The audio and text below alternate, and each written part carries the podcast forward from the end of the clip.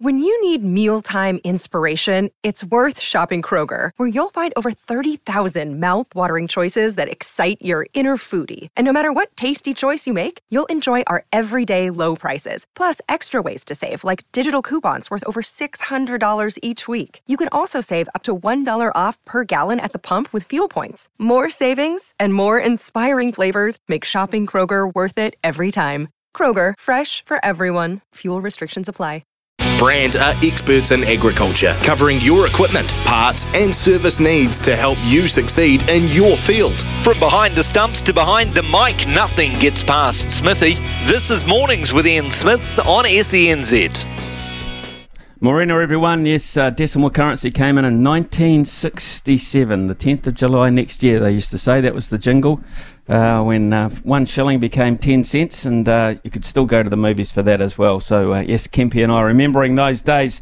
Um, we've got a busy show this morning um, with Brandt, of course, your local John Deere equipment supplier, uh, as our major supporter, our naming supporter, and they've got 17 branches throughout the North Island. Um, we're going to be joining them actually at the field days at Mystery Creek. Looking forward to that, doing the show from there uh, meeting some good people and uh, some good clients as well. So uh, that's coming up in June.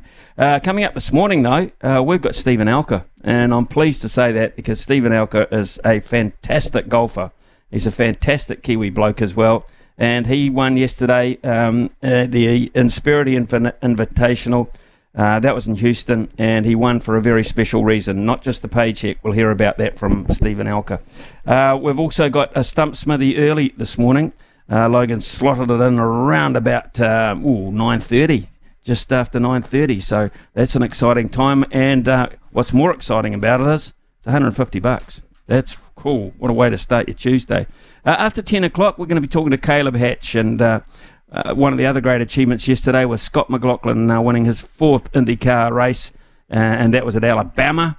So we'll be talking to Caleb Hatch about that.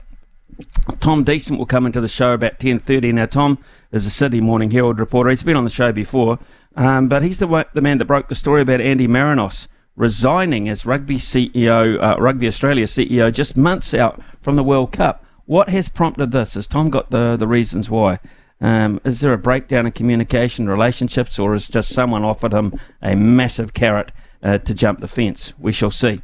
Um, Ian Foster was uh, on uh, the run home yesterday. So we'll just uh, get a couple of clips from uh, what he had to say with Kirsty and uh, Angus. We'll also have some ag insights from Aroha around about 11.30 this morning.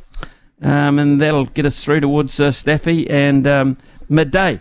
So hopefully we can provide you with some entertainment for the next three hours. I'm sure we can. Sport is our religion. And here is Smithy's sermon. Have you ever done anything like make a decision or put in a performance like your professional life depended on it? Probably. Uh, we all have a range of jobs that possess that capability or have had those critical moments when it can go either way and the consequences may be dire. There was a time not long ago when Steven Alker sweated on shots and cuts and checks every day of his professional life. They are long gone now thanks to a scintillating run of form on a newfound playground known as the Champions Tour, and yesterday an extra emotional victory dedicated to his former caddy, who sadly passed away earlier in the year.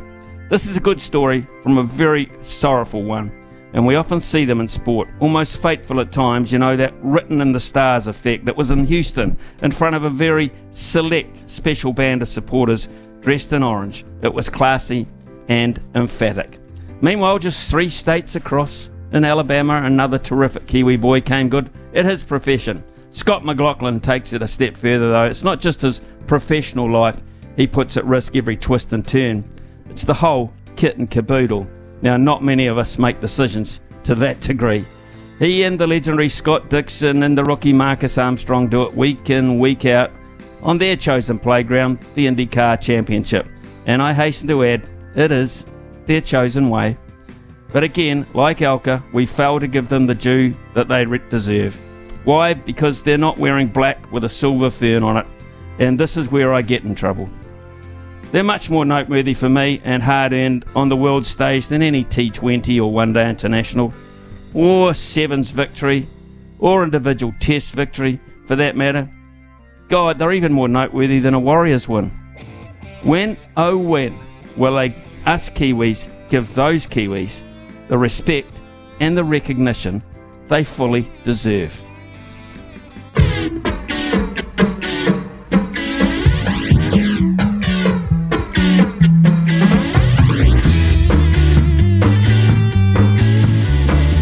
Like maybe a pitching wedge or something. Just get it on the ground, back in your stance, get it running. Why not? Go in. Why not? yeah. Well, Lanny, He got what we were talking about. he's going to shoot a 66. He's going to shoot 31 on the incoming nine for the second year in a row, and he's going to beat Steve Stricker by four for the second year. Deja vu all over again. What a deal. A final round 66. Bogey free. Steven Alker has gone back to back here at the Woodlands and has won the Insperity Invitational. And you know, this one's for Sam. Incredibly important uh, win yesterday for Steven Alker for a, a number of reasons. Uh, of course, he's a pro golfer, and um, you know, titles are what they go after these days. Uh, but he won it um, also in conjunction with a special occasion, and that was to remember his caddy, Sam Workman, who passed away earlier in the year. And uh, there was a good crowd, a good crowd, all dressed in orange there behind the 18th green, uh, as he almost holed out from about a mile away. Uh, and then, of course, they were able to enjoy it all together. It was special. And even more special is that Steven Alker has found some time t- this morning uh, to have a chat to us uh, about it. Uh, morning, Steven. Morning, Smithy. How you doing? Good to be on. Absolutely, absolutely brilliant performance. Uh, watched every uh, shot from uh, the back nine. You shot uh, 31 on the back nine. You won by four. Um, and you were charged with a lot of emotion uh, in those uh, final couple of holes, I'm sure. Yeah, absolutely. So, and when you're watching golf for? I you must have something better to do with your time, Smithy, surely. So, I watch uh, everything, mate. I, I watch a lot of golf and I, I watch a lot of Steven Alker, I can tell you that. There you go. It's all good. Well, if, um, if you're watching me, that's I'm doing all right. But uh, no, it was a very emotional day, and I think uh, you know, um, it was um, it was a it was a win for many occasions. Obviously, I you know I'm trying to. For, for, for many reasons, trying to trying to defend the championship, you know, Sam's family and everything there um, was extra special, and then have my son on the bag as well. Um, so, yeah, there was a whole lot of lot of reasons to to want to win uh, yesterday, and uh, kind of a you know a bit of deja vu, as you said, um, finishing up the way I did and beat Stricker and, and, and shoot 31 in the back. So, yeah, that, that back nine's been pretty good to me at the Woodlands. It is. It's a course that uh, kind of suits you. What is it about it you think that it suits your game? Well, it's you know it's a good driving course. Uh, you've got to shape it both ways. Um, you know I, can- I can do that, and then it's a second shot golf course. You know my iron play's been been really good for for a couple of years. So um, you know there's small portions in the greens. They're they're narrow and they're they're long, and so if you want to have you know good chances of birdies, you you got to be on your iron game, and uh, and and I was certainly at times, especially on. Uh, on on Friday, the opening round, um, you know, I hit some cheap birdies. I hit a lot of shots into you know three or four feet, and uh, they got me off to a good start for the tournament. So that's kind of what you need in these three days too, just to get that hot start and and you know get yourself in a good position. This is a good story. Actually, tell us about the Orange Brigade. Did you have any idea about them going into the last round? Well, I, I didn't, to be honest. I, I knew we are going to have a, a an amazing following. Um, you know, being only like three and a half hours from, from Sam's hometown, so you know, a lot of friends in Houston and San Antonio and Austin, and so they'll come out. I don't know how many there were exactly. We got a massive photo at the end of the day, but um, th- there was a sea of orange, and obviously Astros are the the bright orange, and um, I had I had no idea they were going to all going to come out in, in these uh, workman number one uh, orange Astro shirts, and, and it was quite fitting just to to kind of see them just kind of flowing down the fairway. You saw them up at the green and, and off the tee, and um, it, it was it was pretty neat. It was it was pretty special and, and, really emotional. I mean, I really had to um, kind of gather my thoughts and, and stay in the present to you know to um, stay focused on on trying to win the win the tournament. When you first saw them, how did it how did it hit you? I mean, you know, you must have thought, "Hello, uh, some Houston Astros fans here," and then you saw the number and the name on the back. How did that hit you? Yeah, yeah, no, it, it was incredible. Um, I, I didn't actually get because there were so many. They were kind of all spread all over the place, the driving range and the putting green, and it would have been great to get a photo just all together. But we did get one at the very end. But um, just as I arrived at the golf course and to see them, and you know, a lot of them I knew anyway. Um, so it, it, was it was great getting to chat, you know, with them before I teed off, and, and, and meet some some new folks I hadn't seen for a while. So um, yeah, it, again, it was just it was just an emotional day, and and to have that support, you know, that doesn't happen every day. So to to have that was was pretty special. Yeah, and interestingly enough, the Astros got up for you yesterday as well, four three over the Phillies. I kept I kept there an eye go. on that, so it was a good old go. day. Yeah, they've been 50, and now they've been 50-50 at the moment, so they've got to get the get yeah. their A and the G. Okay, right. Let's uh, um, and Ben, Ben on the bag. Now, tell us about Ben's experience mm. as a caddy, because this is special too. Yeah, well, pretty much zero to be honest. Uh, this was his kind of first major you know competitive uh, tournament he's he's been involved in, and you know we've done some casual rounds, and he's he's done first tee golf programs here in the valley, but to actually be out there amongst it, and and, and especially in the heat of the battle, you know we're going trying to win a tournament down the stretch, and um, so it, it, was a first for him, and I think you know as the week went on, he got better and, and less nervous, and we we had a good weekend. We we chatted a bit more and um, he freed up a little bit, and I think really enjoyed the experience. So um, that was great father-son time. Um, you, that's that's hard to come by too, especially with him going off to um, to university in, in Scotland in September. Well, that might be a, to help out the pocket money anyway. I would imagine, Steven. yeah, uh, for sure. sure. Absolutely. got some fees to hey, pay, um, yes, mother. Yeah. Yeah. hey, hey. Here's uh, an interesting thing about this tour. You know, uh, it's becoming even more competitive. Uh, you came in, um, but there's other guys that have come in and playing a lot more. The Strickers, the Harringtons. Mark Hensby won the other day. Richard Green's just joined the mm. tour as such. Yep. You can see the demographic yep. changing, which makes it tougher. Mm-hmm. Yeah, for sure. I mean, you've got some guys coming off the PGA Tour this year that um, I'm sure are looking forward to, to playing a little bit more out there. Uh, Stewart Cink's uh, one that comes to mind. Um, so yeah, you've got these guys coming on. You're going to see you're going to see some more con- competition, lower scores. Um, you know, guys like Hensby and, and, and Greeny, a couple of Aussie guys, just stay competitive. You know, they've won on the PGA Tour, they've won in Europe. I mean, these guys can play. So um, yeah, there's going to be there's going to be some guys out in the Champions Tour going, whoa, where, where have these guys come from? And and kind of where, where I've come from, you know, the, the European Tour, um, just just staying competitive for, for a long time. So um, yeah, there's going to be some some some new blood out there, and uh, yeah, just going to have to get better at every facet of the game just to just to win some events. Oh, I thought it was quite um, uh, interesting actually watching your relationship with uh, with Ernie Els, to, obviously as well. Uh, whether he knew what was going on, I, I, don't know, but it seemed quite a special moment on the 18th green. Yeah, yeah, I think so. You know, he, he realised what um, what was in what was involved, and, and and and with the support I had for the day, and um, you know how you know what what Sam meant to me, and uh, what he meant to the tour as well, um, in terms of the caddies and making friends and and um, you know I, even like last year they had with the World Series, I know they had a few dollars on the line for um, for for who won the most games. So and Sam obviously took some money off Ernie. So yeah, there's there's a there's a connection there, and and um, I think Ernie appreciates you know what um, what the situation was and and um, and and how special a moment it was too at the at the weekend for for sure. So, Steven, uh, let's look at uh, what's coming up now because um, there's a fairly busy schedule, I would imagine, leading into a couple of majors coming up.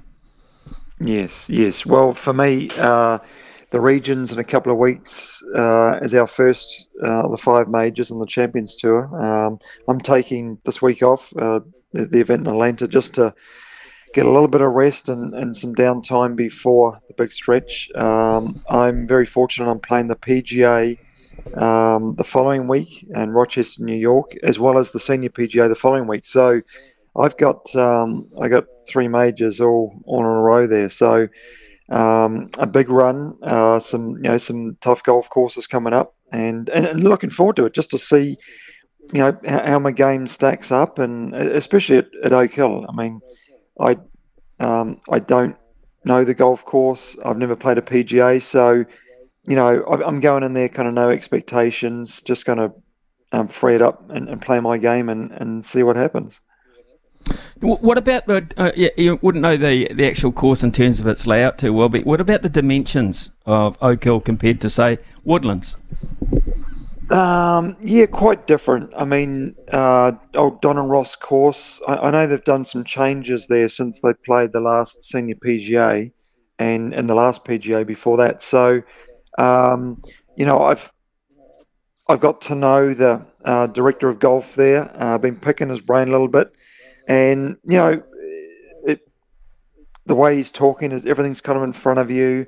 There's no tricks about the course. You just got to drive it well, and and you know, um, approach iron iron play's got to be good, and obviously have a good short game. Donald Ross courses are known for you know sloping off and, and having some undulation. So it sounds like you just got to do everything well. You know, be on top of your game, and um, and that's what I'm looking forward to. Just just you know, seeing what a, a, PGA is all about. You, you, might have an opportunity, I think, to catch up with Ryan Fox. Uh, I'm pretty sure he's there as well. Yeah, absolutely. He'll be there for sure. Um, and, and you know, I know he's looking to uh, to p- perform well over here, and as he has been. You know, his Masters was a good debut. It was it was fantastic. It was good to catch up with him there. I caught up with him very briefly and his family on uh, on the Wednesday walking around, and uh, yeah, he seemed in good spirits, and yeah, he, he played great. Um, the, that golf course is is very demanding, and I, I, thought he did amazingly well. What does the Steven Alker take the week off look like? I mean, how how how many was it the whole week, or what about Thursday? Will you go to a range or something? Just get a little itchy, just yeah, a little itchy about yeah, Thursday no, or no. Friday.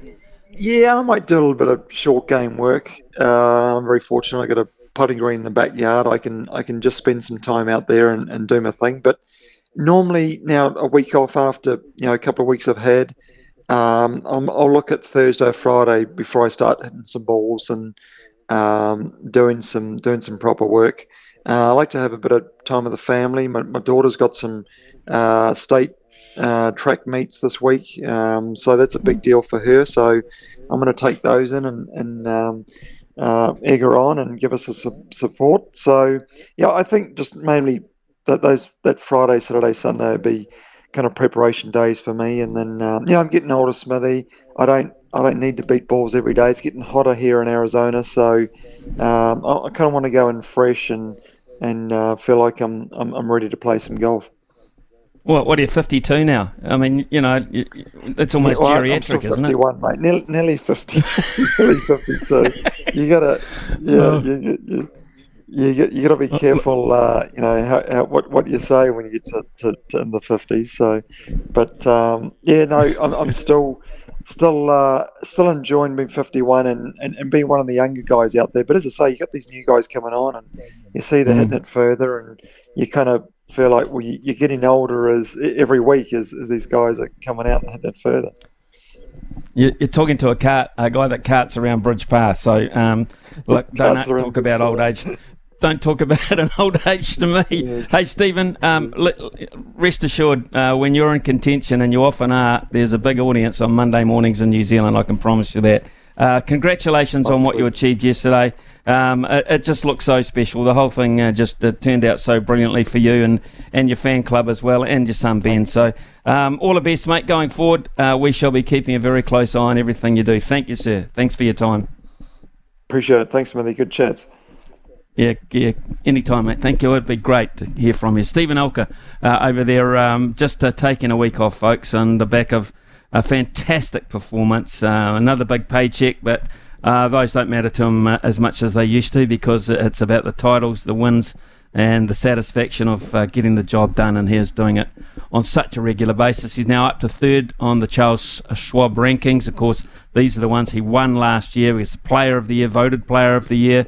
Um, and uh, it was such a special year, and uh, all of a sudden, he's back there again, uh, breathing down the neck of uh, Steve Stricker and David Toms, two fantastic golfers in their own right, and he is right behind them. It's 9.21 here on SENZ. Brandt are experts in agriculture, covering your equipment, parts, and service needs to help you succeed in your field. Summer or winter, he's the voice of sport in Aotearoa. This is Mornings with Ian Smith on SENZ. Yeah, uh, text numbers double eight double three, and uh, just on something I mentioned in the sermon, do you think we give those uh, those individuals that have uh, engaging in sports overseas enough credit back here at home. I've often seen, you know, about uh, Halberg time, uh, people text in and make reference to the fact that Scott Dixon has never won it. He's never been recognised by it.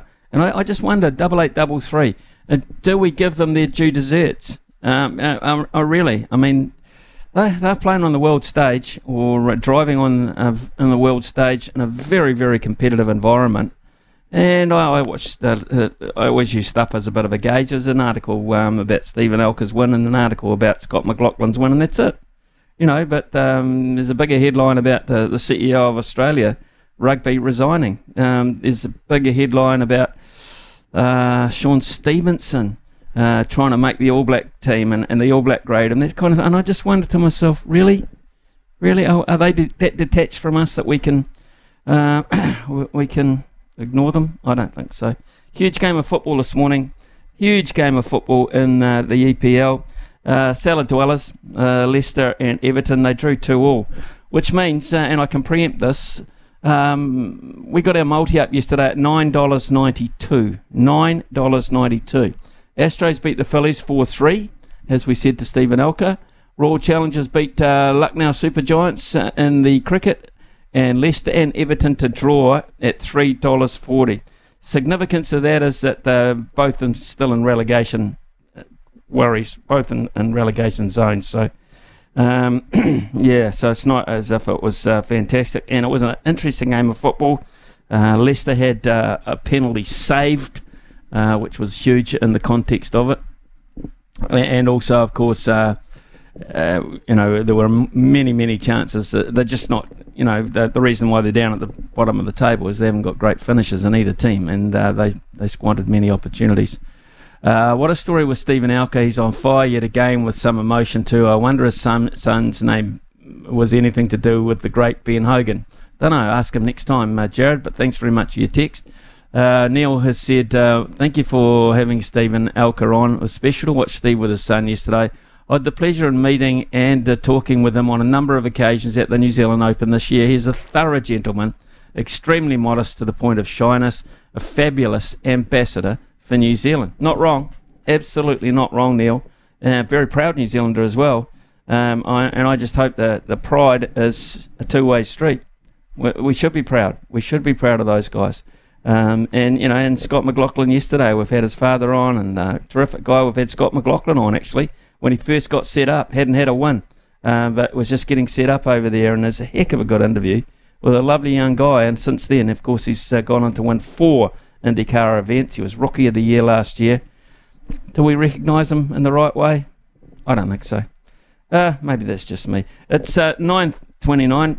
Maybe it's you as well. I'd love to hear from you at 88833. Uh, we're going to play Stump Smithy now, actually. Uh, it's a little bit early, so I'll give it a little bit more time to ring up. 0800 150 811. 0800 150 811 is the phone number.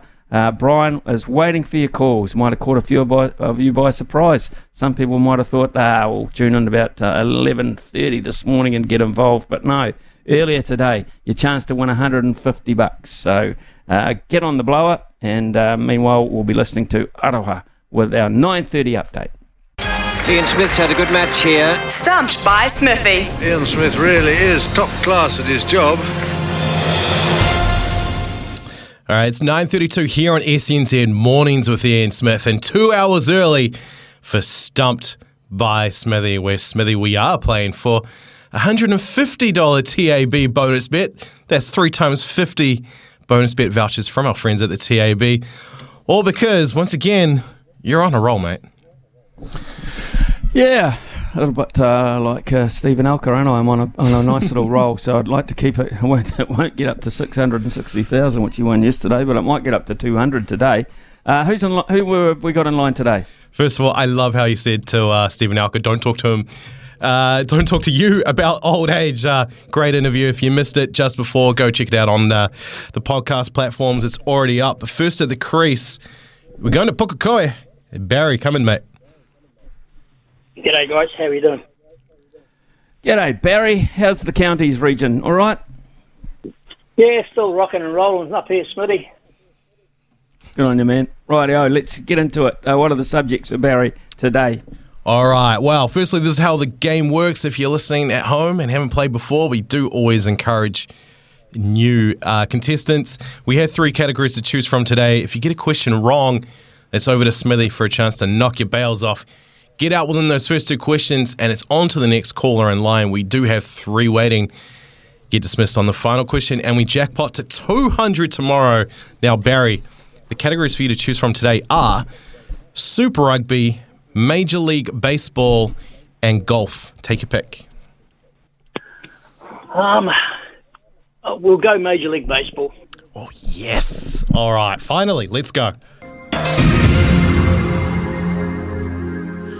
Did say the other day, don't be daunted by these topics because uh, Brian sometimes does like to go a little easier. Uh, first question for you, Barry. Who won the 2022 World Series? Oh, um, if you don't know it, I know Smithy knows it. yeah, I. Was it the Nationals? One of the worst things I have ever seen done on a cricket field. Yep, it was not Washington. Smithy, over to you. Yeah, it's the Houston Astros. We've talked about them already this morning. So, um, yeah, uh, they won it. I think they won it 4 2 uh, last year. So, um, yes, the Houston Astros for me. Just a couple of chips down the wicket, right in the slot, and away it goes. Yeah, unlucky Barry. Winner isn't coming from Pukekohe today. Havelock North still holding strong, but we go to Ashburton, and it's Jeff. Coming, mate. How you doing? Not good hearing him choose baseball anyway. I'd rather golf with a rugby. Well, there's there's always tomorrow, but we'll see how you go, mate. Uh, second question: What team sits bottom of the entire league with just six wins and 23 losses? Uh, oh, Jesus, no idea. yeah, uh, Astros. One of the worst things I have ever seen done on a cricket field. To be fair, it's not a bad guess because sometimes when a team wins the championship, the next year they struggle. Uh, I mean, different sport, but look at the NFL and the LA Rams. But Smithy, you got a chance here for another stumping. No, I've got no idea. I have got no idea who look who's at bottom overall. I had a look at the. Uh, we had a baseball interview the other day, so I had a, a look at a number of uh, the conferences, but more, or more to uh, to the fact that I was um, looking at who was leading them as opposed to who was last overall. I'm going to take a real punt here and go someone like the Florida Marlins.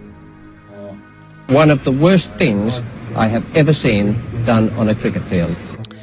It is the Oakland A's. Would you believe it? The A's were they the subject of um, Moneyball? Yes. There they were. Right. Okay. All right. Well, uh, our third call has actually dropped off the line. So, Jeff, what that does mean, it's going to give you an extra life. With Well, the Jeff, no, Okay, Jeff's, thank you. Jeff's, Jeff's through anyway because I must. Yeah, that's true. Sorry, guy, you've been on. You've been doing this show for uh, over a year. Logan, you should know what you're doing. All right, last question for you, Jeff. Hundred fifty dollar TAB bonus bet up for grabs here. The American League East. That's the that's the conference I follow. Uh, is one of the tougher divisions in Major League Baseball. Can you name the team currently leading that group?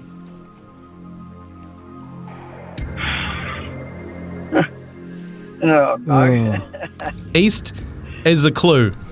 I'll tell you that. They're sort of like on, on on the east coast somewhere, on the east coast of the USA. Uh, LA. One of the worst things I have ever seen done on a cricket field. Um, yeah, I'm not even going to point that out. Uh, Smithy, over to you. Well, uh, American League, the, the East is East is New York, isn't it? It's the side of that. Yeah. Um, so that you're looking at the Yankees, you're looking at the Red Sox. Um, but I, I don't know if it's still the case, and I'll be perfectly honest with you. I don't know if it's still the case. But uh, Tampa Bay had the Tampa Bay Rays had a hell of a start to the season. They really did. Uh, I'm not quite sure if they've carried it on. At one stage, I think they'd won eight or nine straight. So um, I'll go, I'll go the Tampa Bay Rays, and I, I, I say that because I'm a bit nervous, always nervous about the Yankees and the Red Sox, and I think they're in the same league. But I'll take Tampa Bay, Tampa Bay Rays. Oh, Smithy. Just a couple of chips down the wicket, right in the slot, and away it goes. Yep, we're jackpotting to $200 tomorrow. Tampa Bay Rays are top of the American League East with 23 and 6. Baltimore is second, 3.5 games behind them. Toronto a third, 4.5. This is a very stacked division. Unlucky, Jeff, but thank you for playing. Jeff, uh, yeah, um, I, I, I can tell um, baseball not huge down there in Ashburton, so I, I would be uh, I would be suspecting you wanted a bit of rugby or a bit of league or something of that nature. But um, yeah, just um, we, as I said, we did interviews the other day, and, and I started to look at the top of the conferences, and at that point, uh, I studied uh, Tampa Bay in a very strong conference, a very, very strong, isn't it? You know, you look at the Rays. Would you say um, the Orioles, Baltimore Orioles, who um, somebody we've interviewed somebody this year whose uh, uh, home team is the Baltimore Orioles, with the Blue Jays, which is your team, Logan. And then of course the old rivals, the Red Sox and the Yankees. So that is a that's a hell of a strong um, uh, division to be in. So and the Yankees, are, Yankees um, not going as well as I thought. No. Okay, right. Uh, so it's coming up to uh, 9:40 here on SENZ. We'll be back shortly. Summer or winter, he's the voice of sport in Aotearoa. This is Mornings with Ian Smith on SENZ. You got to know when to hold up, know when to fold up, Smithy's multi. know when to walk away, and know when to run. Bet live on your favourite sports. Download the TAB app today. Well, yes, just repeating the good news from yesterday, and I wouldn't blame you if you didn't uh, follow my multis because my uh, strike rate is pretty poor. But if you did yesterday, you got a good one because uh, Leicester and Everton did draw this morning in a crucial EPL match at three dollars forty. The Astros did beat the Phillies four three um, yesterday, so that was a dollar sixty four. And the Royal Challengers Bangalore uh, did beat the Lucknow Super Giants in the IPL at a dollar seventy eight. Uh, so that was a nine dollar ninety two returned uh, really nicely. We're not going to go that big and bold today, but uh, we're going to go uh, across the board a wee bit. Uh, the Nuggets uh, to beat the Suns at a dollar fifty one. Denver Nuggets uh, to beat the Phoenix Suns. Um, yeah, dollar fifty one. Uh, Astros again. I'm going to show my faith in the Astros because uh, with Steven Alker, etc., it's the time of the Astros uh, to beat the uh, San Francisco Giants. That's at a dollar forty nine. And uh, tomorrow morning, early, Arsenal, very key match for Arsenal. Uh, they're playing Chelsea. Not such a big match for Chelsea, but for Arsenal to stay on and at least put some pressure back on Manchester City. They simply have to win, and I believe that they will do at a dollar sixty-two. So three dollars sixty-four. That is uh, the multi for today. Um, yeah, as I said before, uh, double eight double three is our uh, text number. Um, who overseas do you think um, performs well to the extent that we should give them more credit? Uh, Steven Adams gets a, a, fair amount of credit. We've got um, a number of players playing football overseas. We've got a number of players playing rugby overseas, rugby union overseas, league players playing over there. Uh, golfers uh, on the uh, overseas stage. Lydia Ko gets a fair amount, doesn't she, when she plays well? Uh, we're all to Lydia Ko. She's won um, um, Female Sports Person of the Year on uh, more than um, one occasion, I believe, and uh, she is uh, simply superb. But um, we don't seem to give um, our other players. I mean, Ryan Fox has had fantastic years on the DP World Tour. Do we give those uh, people um, the credit that they deserve? Who who do we ignore? Uh, you might have someone who's in uh, no superbikes or motocross or something of that nature that you know we don't give the right credit to who overseas are much, much bigger than they are at home. I go back to the, the days gone by, even Um, I, I thought for a long period of time Richard Hadlee was much more respected in England than he ever was in New Zealand. Uh, English people absolutely adored Richard Hadlee with his record in county cricket, admired him when he went over there as an international cricketer as well. I think we, at times we took him for granted over here. It was just like, well, so he should. He's Richard Hadlee. Uh, but you know, uh, I, I, tend to think that you get away from home, you're a little quite easily forgotten. Um, and um, in the old days when coverage wasn't as good as it is today, I mean, you just can't. Back in the day, you couldn't turn on the tally and watch uh, Steven Alker come down the straight and win a, a tournament like that because uh, it just didn't happen. We didn't have the facility for that to happen. Um, we didn't expect it to come in by telegram or anything, but uh, you know, we, uh, we just weren't able weren't able to see it to the extent that we are now. So many of our overseas sporting people um, are on show, and I'll give you a classic example: the America's Cup coming up.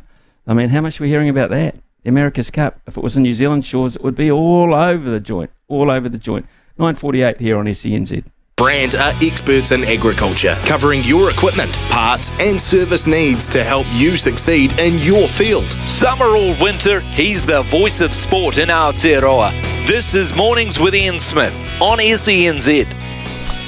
Yeah, texter coming in to say you're 100% right uh, with Sir Richard. I went for a tour of Lords, and the tour guy wouldn't stop talking about him. He loved him more than any Kiwi I've met. So, um, yeah, that's a classic example of what we're just talking about. Uh, one of the other concerning things is, um, and Ian Anderson's written a, a, pretty interesting article this morning about the inactivity of some of our key cricketers at this point because they are tied up uh, with the IPL. So Devon Conway, uh, absolute standout at the moment. He's had nine innings, and uh, I think he's third on the list overall of uh, runs scored, and he's right up there with uh, performing almost every match. Mitchell Santner, regarded as one of the West, best white ball spinners um, in the world, has so far in the IPL played just three games. Just three games. Um, so that is of concern. Lockie Ferguson has had three games. Tim Southee has had two games. Trent Boult, well, he's a given uh, in terms of um, the, the IPL, but is he a given for New Zealand?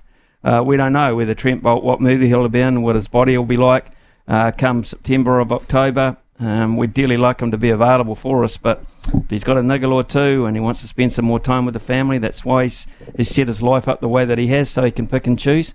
Um, uh, let's hope he chooses us, because if we if he doesn't, it uh, puts a, a, real spanner in the works. What about this guy Finn Allen? Remember him?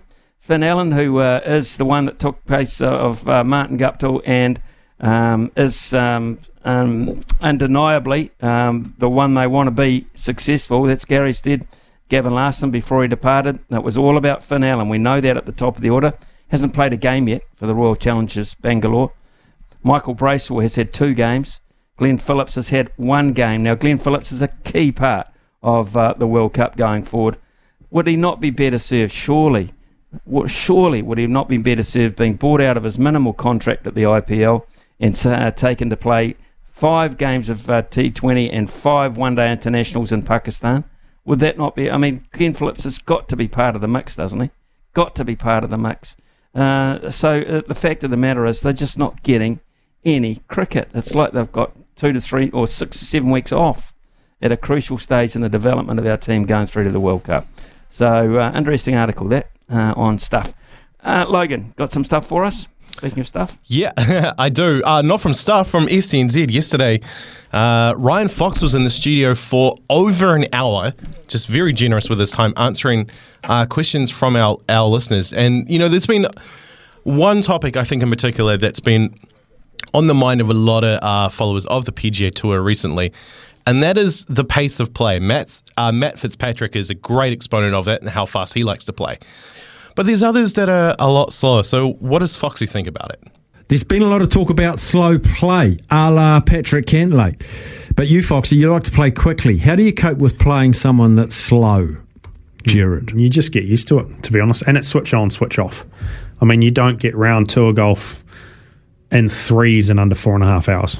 It's crazy, eh? Well, there's a little bit of a lot of the courses we play also aren't designed to walk you know, how we play a bunch of courses that you play in a golf cart every day of the week, and all of a sudden you're asked to walk them, and they've got a couple of hundred yard walks between green and tee. Mm. So that you know that adds to the time it takes to play around. So there's there there is a lot of that, but there is some guys that are painfully slow, and to be honest, there's no real good way of dealing with it. You just unfortunately get used to it. Just turn off. Just turn off, talk crap. Do your early prep. Yep. and then when it's just be good at switching on when it's your turn to go. It is an interesting point though. Even in club golf, even in club golf, when you're used to getting around at a decent clip, uh, I know at our golf course, there's signs are saying you should have uh, should have uh, only uh, taken one hour ten minutes to get to this particular point um, of your round. So there are uh, there's things, and, and every now and then, if there's a, a, slow group, the pro will hop in a cart and go out and um, perhaps give them a bit of a g up and say, look, uh, catch up, or uh, are you aware of what you're creating behind? And that quite often happens with green fee members, etc., who are playing the course for the first time. And that's a little bit understandable. They don't exactly know uh, where they go. But now, of course, um, not very many holes where there's a, a big distance between uh, green and tee. So, uh, but yeah, it, it is. It's an issue. And that guy Cantlay, Patrick Cantlay, is woefully slow. Woefully slow. In fact, I had a, someone sent me a clip. I think it might have been uh, John Barry, the horse trainer, sent me a clip there was a horse race in Australia, and Patrick Cantlay lining up his putt, right? And there was a horse race in Australia over 1,200 metres and uh, down the straight at Flemington.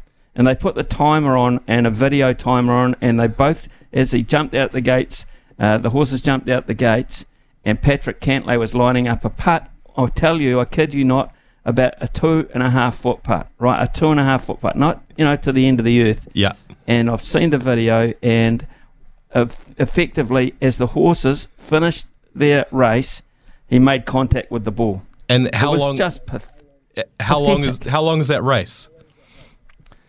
Uh, no, depending on the track, twelve hundred meters. What's that about? Uh, one minute eight, well, or one minute ten seconds. Right. Well, I'll, I'll just two quickly, and a half foot putt. I'll quickly yeah. say this before we uh, go to the news with Adaha. Uh, I was quickly looking at the guidelines on the on the USGA. They recommend 40 seconds for pace of play. 40 seconds. I mean, and it's pathetic. They they mark a one foot putt. They mark it. Just go and knock it in. Start walking to the next tee, Patrick. I mean, he's got oh, just annoying. And you know the worst part about it? He's good. He's damn good.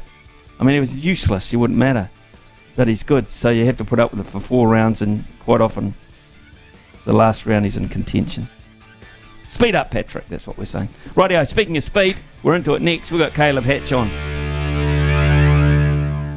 Brandt are experts in agriculture, covering your equipment, parts, and service needs to help you succeed in your field. From behind the stumps to behind the mic, nothing gets past Smithy. This is Mornings with Ian Smith on SENZ. Today, the picture of speed and consistency. New Zealand motorsport fans will celebrate because their man here is bringing it home. Scott McLaughlin wins at Barber Motorsports Park and makes it four different winners.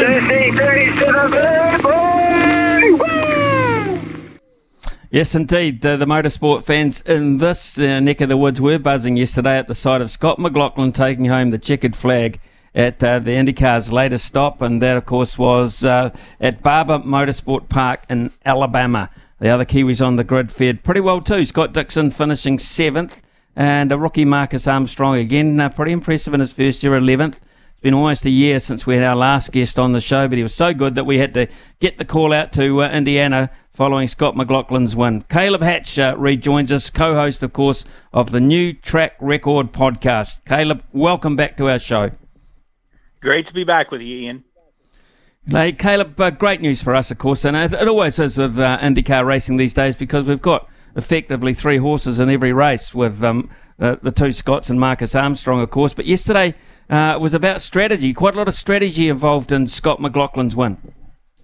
Oh, absolutely. I mean, Penske went with the three stop strategy, which uh, worked out in his favor. We, it was hard to, to know if it would, but they made it work. Um, it, it just phenomenal work by him and the team. Obviously, team Team Penske is always going to give you excellent pit stops. They're they're the best in the business at pit stops in IndyCar, and just the way he was able to battle back after Romain Grosjean uh, passed him on track with a magnificent move, to be honest, uh, but able to get right back by uh, and build that gap and left Grosjean in the dust. I, I think at that point the bigger question became could Will Power, uh, the Aussie, chase down Grosjean for second? He ended up finishing in third. But for Scott McLaughlin, this was much needed. Uh, it was a slow start to the season for him, and I think a lot of people uh, thought of McLaughlin as kind of the trendy championship pick going into the season. So for him to get a win early after not really bad results, but just nothing really notable uh, before on the season before that, no top fives, podiums, or wins. So he gets his championship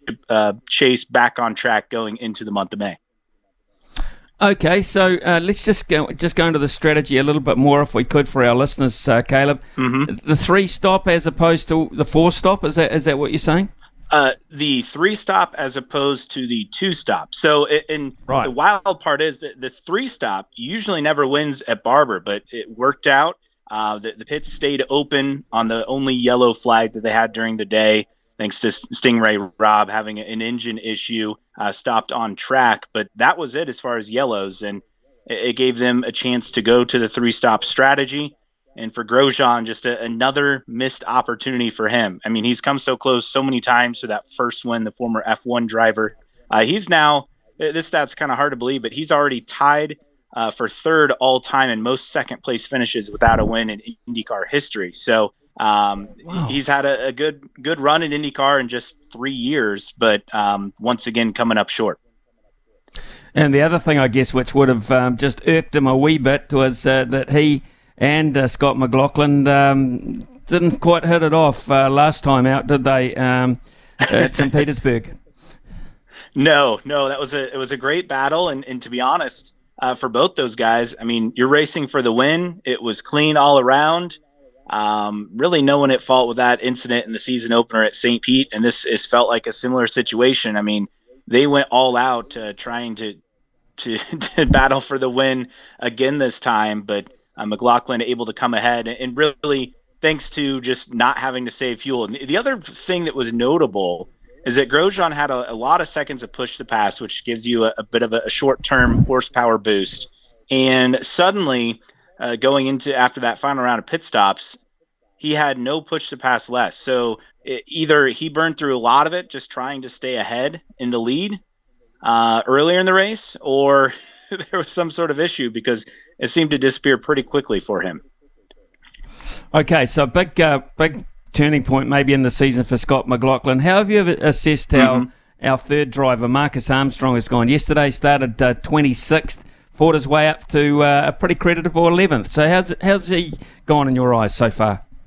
Oh, I, I, mean, this was a guy who going into the season, you're obviously in a, in a great ride with Chip Ganassi racing, not racing the ovals at least for now. He didn't do Texas. He's not doing Indy, but he could come on later in the year for the short ovals at Iowa, where they have a doubleheader, and then at Worldwide Technology Raceway uh, outside of St. Louis on another short oval. So we'll, we'll keep our eyes on that to see if he gets his oval debut later this year. But you know, I thought of him as as the rookie of the year, even though he'd be out a couple of ovals. They don't have double points for the Indy 500 anymore.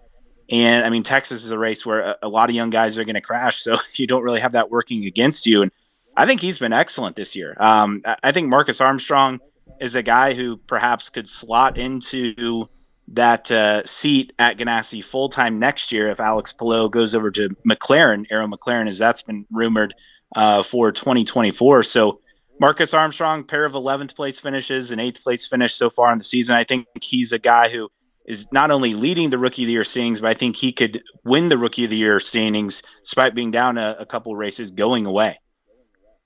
Okay. Uh, interesting uh, season also for our number one man who has been for over the years for so long he was flying the Kiwi flag by himself, but for Scott Dixon, we're so used to seeing him on the podium, a third at St. Petersburg, a fifth at Texas. Mechanical issues at Long Beach, of course, he wasn't happy there with a um, one or two issues uh, in terms of um, driver skills either. Uh, and then now seventh at Alabama. Not quite the season he'd be wanting. No, and you know the weird thing is Dixon, for whatever reason, he's never won at Barber. It's a track that he's had some good results at, but just yet to win uh, at that track and that's just one of a, a few tracks he's never won at. But uh, for him, I, I, just think it's been a slow start to the season, and, and, I don't know if it's necessarily, you know, because he's he's lost his step. I really don't think that's it. I, I just think it's a slow start. And we've seen this before, but I, I think now that the calendar is May, I think we'll kind of see what happens, and not only for him, just as far as the championship, but I know he definitely wants that second Indy 500 coming oh so close a, a couple years ago before a late uh, penalty on a pit speed violation. So I, I think we'll see his fortunes change here in May. Right, uh, let's uh, stay on the subject of May then, because the next event is um, in uh, the GMR Grand Prix next weekend, and then, of course, uh, the famed uh, Indy 500 at the end of the month.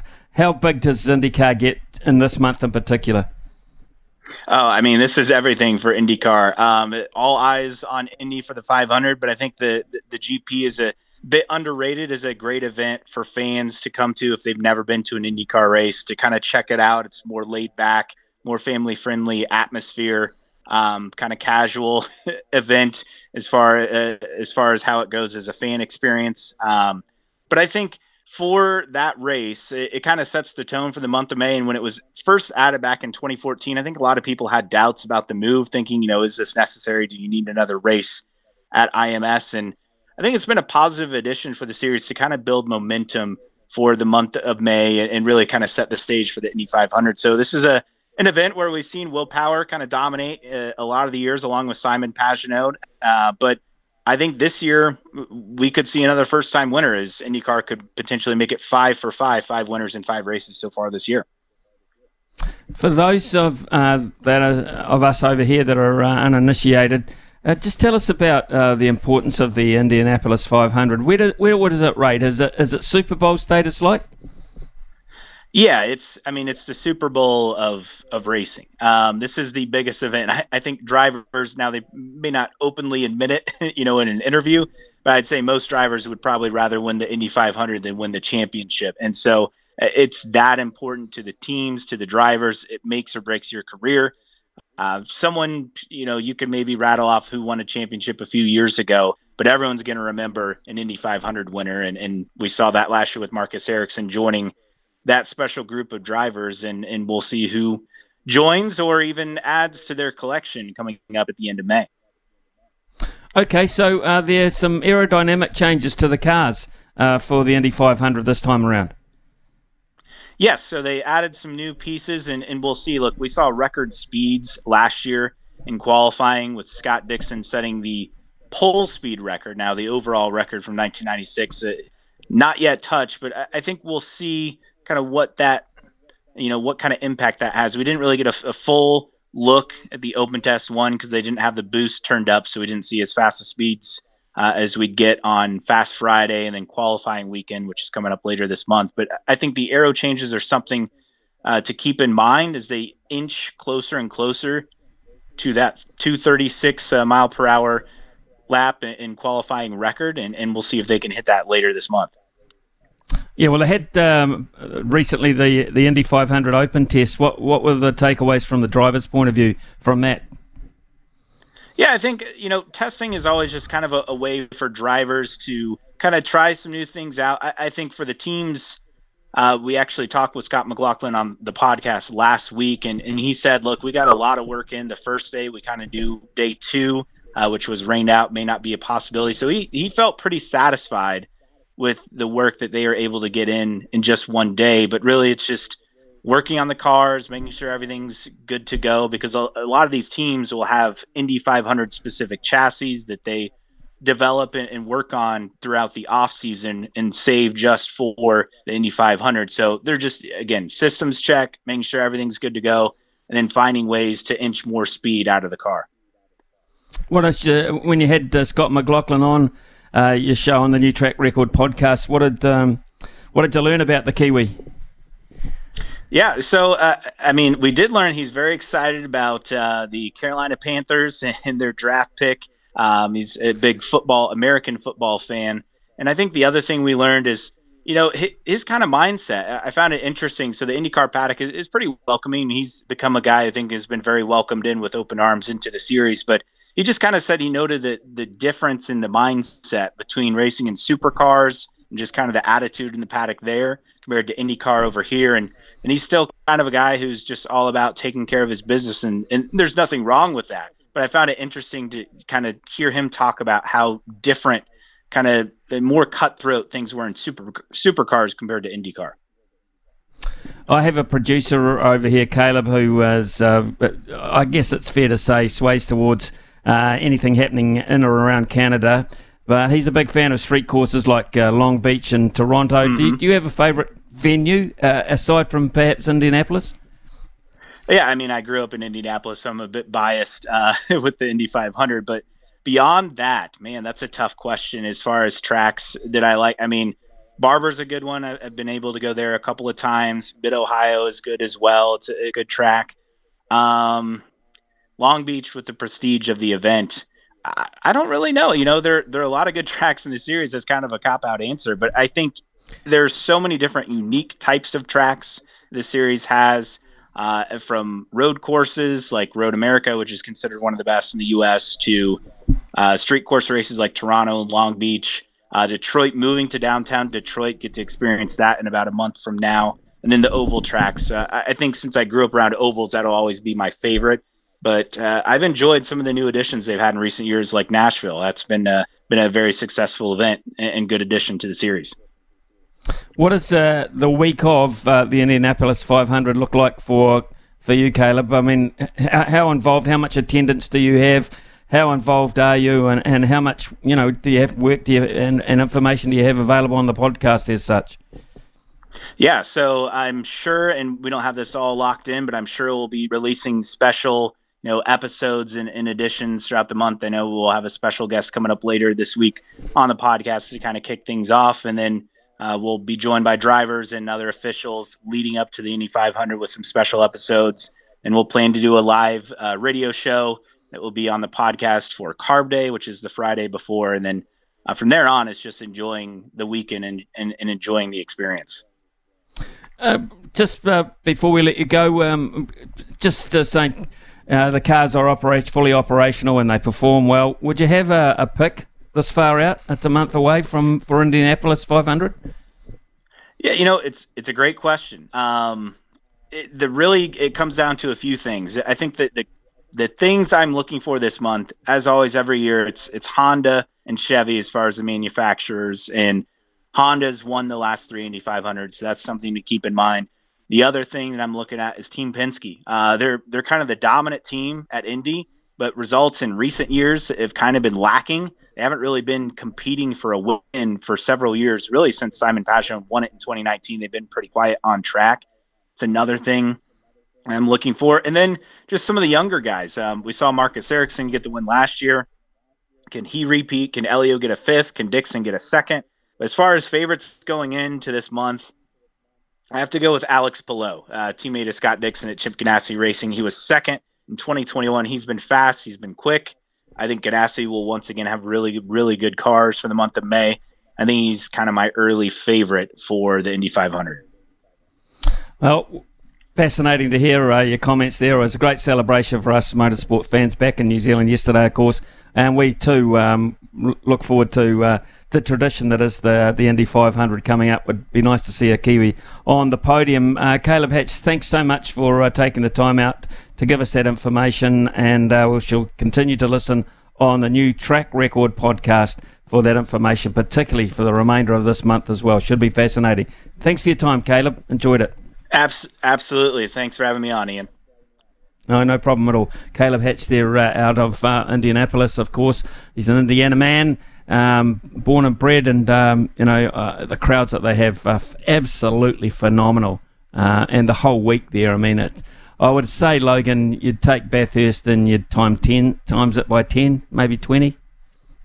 Yeah, I mean, it's just like the fact that, you know, Indianapolis, Indiana gets two events uh, in the month of May. It's just going to be, I mean, it's heaven for any IndyCar fan, isn't it? Like, I mean, obviously, Caleb uh, Hatch is going to be all in on it. You know, he's, he's grown up there. So he knows what it's all about. I mean, it's just going to be so exciting. I mean, you know, like you mentioned, I am a big fan of the uh, Grand Prix at Long Beach.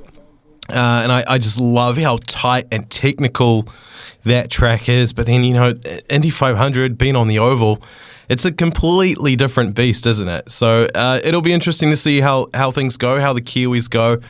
Uh, it would be great if, uh, you know, I don't think it's going to happen this time, but at some time in the near future, we see Marcus Armstrong make his uh, debut on an oval track because it's it's really impressive how well he has gone considering he's a rookie. Best of the rookies so far in IndyCar. And I just love how he got a trophy uh, yesterday for the most places um, gained during the race. It was like 15.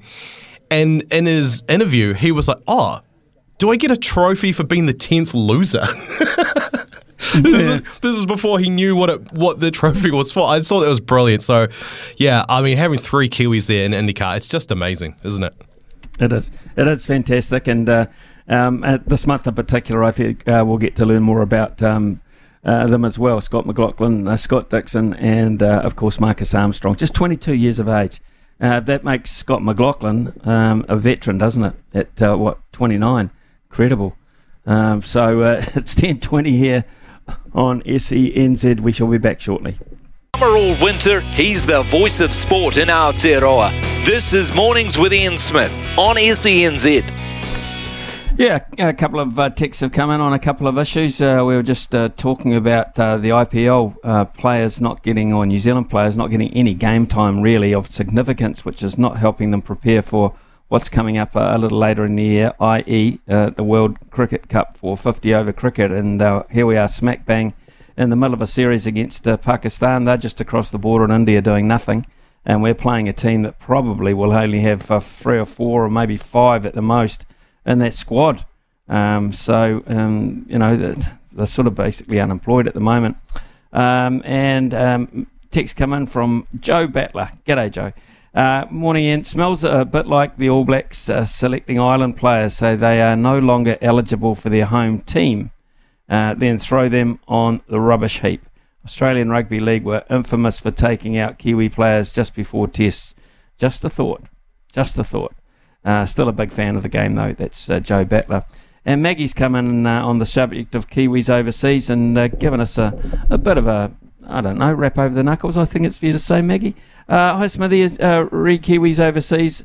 I know I'm in the minority as a fan, but how about our three day eventers? We have the number one and two in the world with Tim and Janelle Price. Badminton horse trials commence very soon. So you can uh, your equine coverage and maybe maybe uh, extend to an interview prior to the event. Uh, listening, Logan, and two years of listening to SENZ, and I love it. I've never heard any equestrian c- coverage other than horse racing as such. And we do have a very proud tradition at badminton, Burghley. uh, those traditional ones coming up at this time of the year in the UK.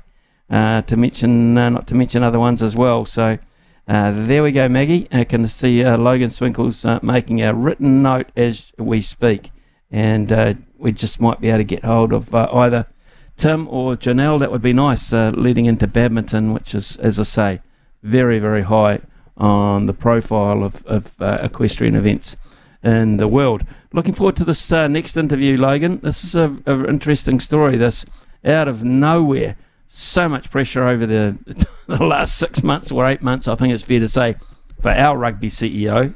Um, mm. And uh, of course, for him to resign from various quarters, etc. Uh, that hasn't happened, of course, uh, over the issue, the pre- predominantly over the the coaching issue for the All Blacks. But here's a bloke, um, and Andy Marinos, who seems to have got his job done pretty well financially. Anyway, it looks a, a good deal better, and also, um, of course you know, he thinks uh, they've got their ducks in the row quite nicely, you, you would imagine, leading into the World Cup, although they're going to fly under the radar there. We're talking about the Wallabies, so I'm um, looking forward to this chat. Yeah, I mean, we have been hearing a lot of good things coming out of Australia with, you know, Eddie Jones coming back, them reporting their surplus uh, coming out of the pandemic. And then when this news broke, um, via you know t- via Tom Decent on Twitter, it just it blew me away. I was like, where is this coming from? And you know four months out from a World Cup. So I know you've got a lot of questions for Tom about what this means uh, for you know Rugby Australia moving forward. I think we probably all do because I mean, you know, we while the All Blacks sort of had the upper hand on the Wallabies for a long time, we do care about our, our friends across the ditch and how they're doing in the game because we do love rugby and we want to see them do well because it, it competes with us. It provides competition for the All Blacks. So, yeah, really looking forward to this chat with Tom Decent straight after the news, Smithy. Yep, okay, well, uh, let's head to the news, shall we, with uh, Aroha. We'll be back shortly uh, with Tom. and see if we can get uh, a little further to the bottom of it.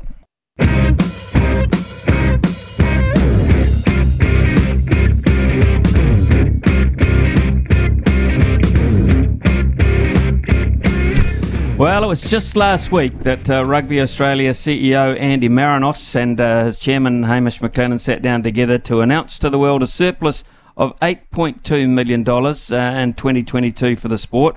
A great result considering the $27.1 million loss reported two years prior.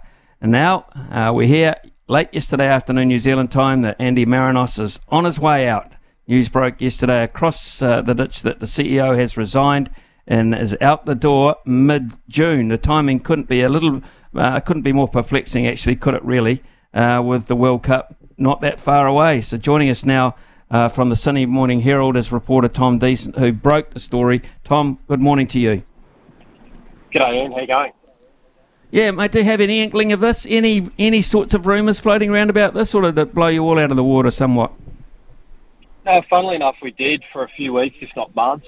There'd been murmurs that um, Andy Marinos and Hamish McLennan, the chairman, hadn't got on and had, had a strained working relationship. And um, as recently as last week, a few of us had put that to Andy, and he said, "No, all good, moving forward." But as it turns out, tendered his resignation late last week, um, only a few days after his Saturday announced a, a profit for 2022, and four months out from a Rugby World Cup. Um, the boss of Australian Rugby is out the door. He'll leave in, in mid-June. There's no interim for the time being, but a little bit interesting the timing, you'd have to say, given the sort of big ticket event on the calendar coming up. Interesting indeed. Uh, tell us, uh, is Hamish McLennan? We've uh, seen some some statements um, floating through uh, on the wire from Hamish McLennan over the last few months, in particular. But is he a difficult man to get on with? Or you have to ask those that work with him. Um, I know he enjoys being in the media and talking to reporters and having his pot shot speed across the New Zealand rugby at various times. His target, probably more recently, is rugby league and wanting to poach players from there and trying to flex rugby's muscle in this country.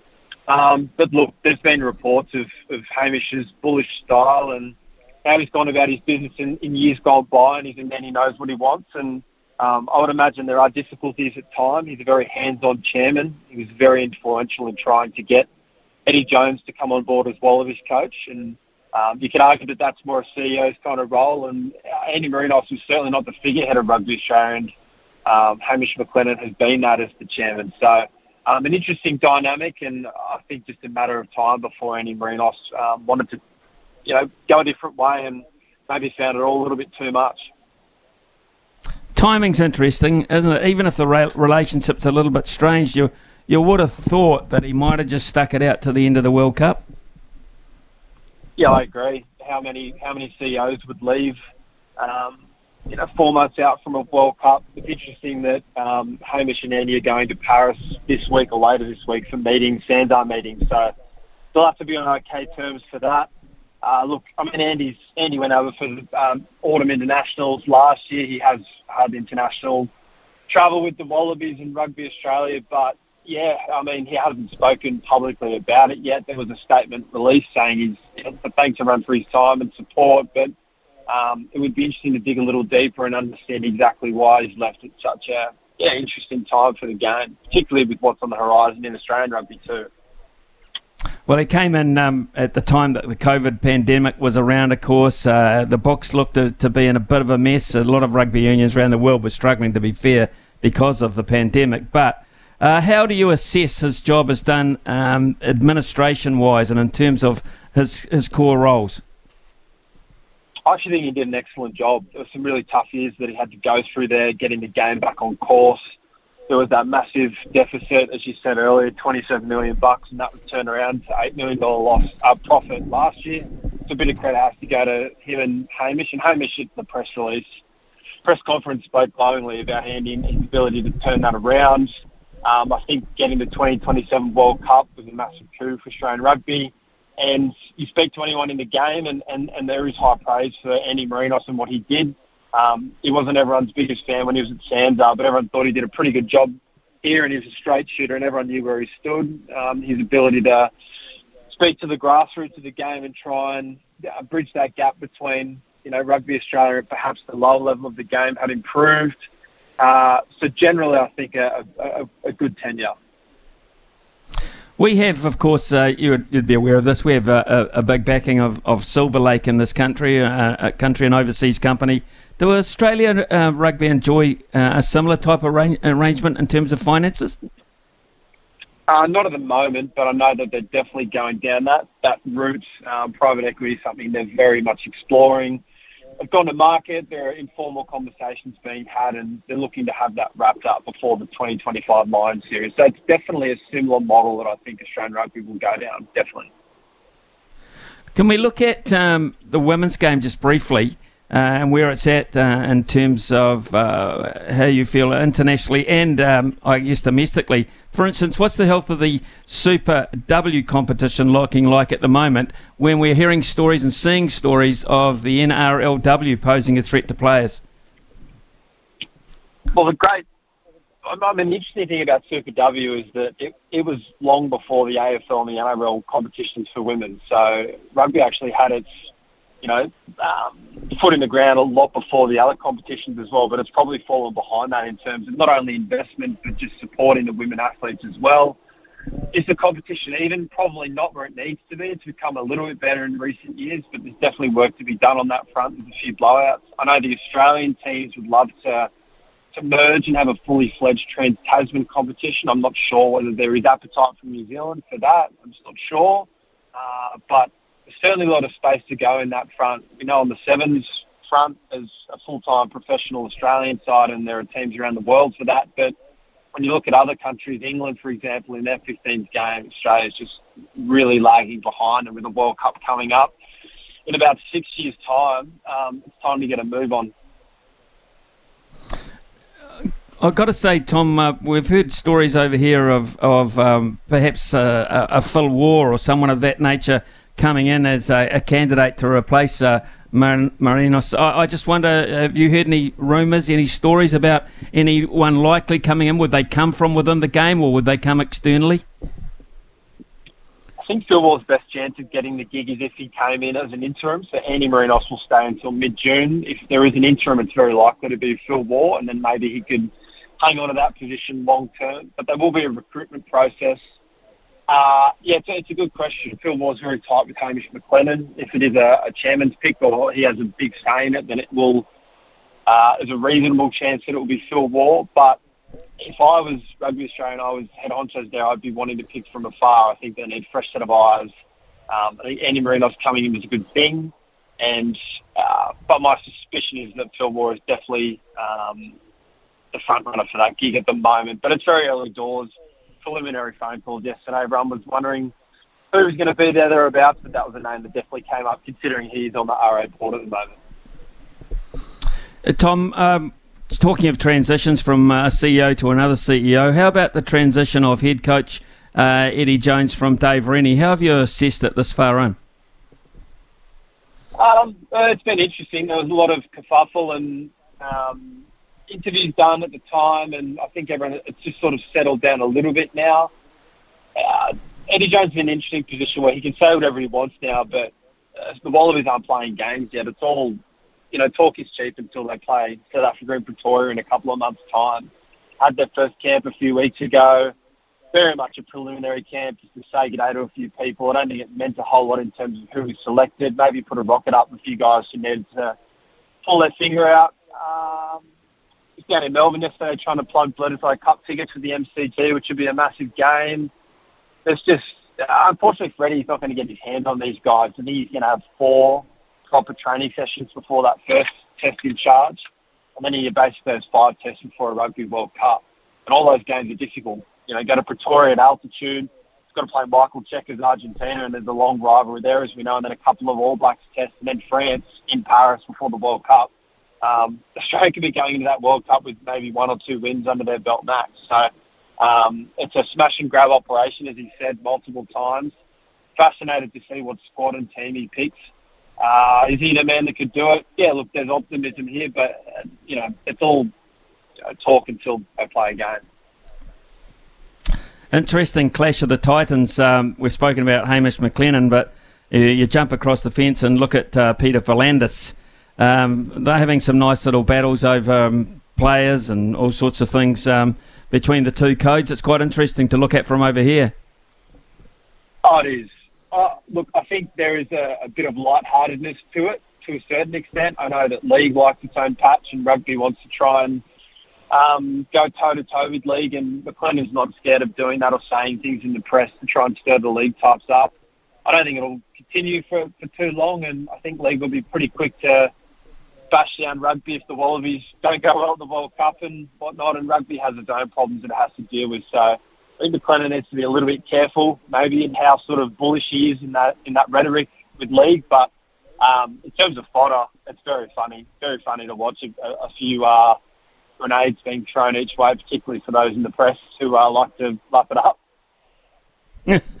yeah, I mean it is because um, it doesn't involve us, and it's, it's it's quite funny on this side as well. Uh, just before we let you go, uh, Tom, the Super Rugby is at a pretty interesting stage now. We're starting to get uh, quite serious about uh, looking at towards the playoffs. The Brumbies a little hiccup uh, last uh, weekend against um, the Hurricanes. Australians' performance overall, are you encouraged by it? Should Eddie Jones be encouraged by it, picking the bones out of what you can see to form a Wallaby squad? Oh, not really. Uh, I think it's been pretty average, to be fair. I think if you asked all the Australian teams, I don't think they would be thrilled with their performances. I reckon if you asked Eddie Jones privately, he wouldn't be super thrilled with what he's seen. Yes, the Brumbies have been pretty good, won most of their games, a couple of slip-ups against Kiwi teams, but there's a real gap emerging in that competition. You know, the Reds and the Waratahs will battle it out for sixth position, you'd imagine. Uh, look, there will be enough quality there once Eddie gets his hands on it to pick a Wallaby side that will challenge any team. We saw that on last year's tour up north where they came very close to beating France and Ireland.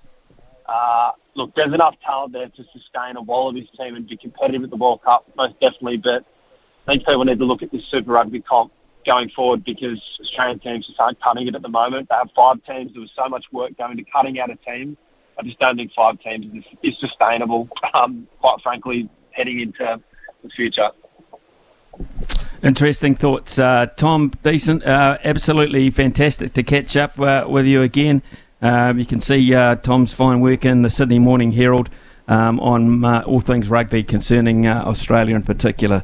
Hey, Tom, thanks for your time. we'll keep keep an eye on it and see who the successor, maybe an interim successor, will be. And yeah, it'll be interesting. Phil Waugh's a name that is pretty familiar to a lot of New Zealand rugby fans. Thanks for your time. No worries. Have a great day. Yeah, same to you, uh, Tom Decent. They're out of uh, the Sydney Morning Herald. Yeah. Uh, yes, Phil Waugh, Interesting. Remember Phil Waugh, magnificent open side flanker, New South Wales and uh, Australia. Um, he certainly put his uh, body on the line for Australian rugby. A little bit like uh, in the form of Michael Hooper, actually. not that far apart.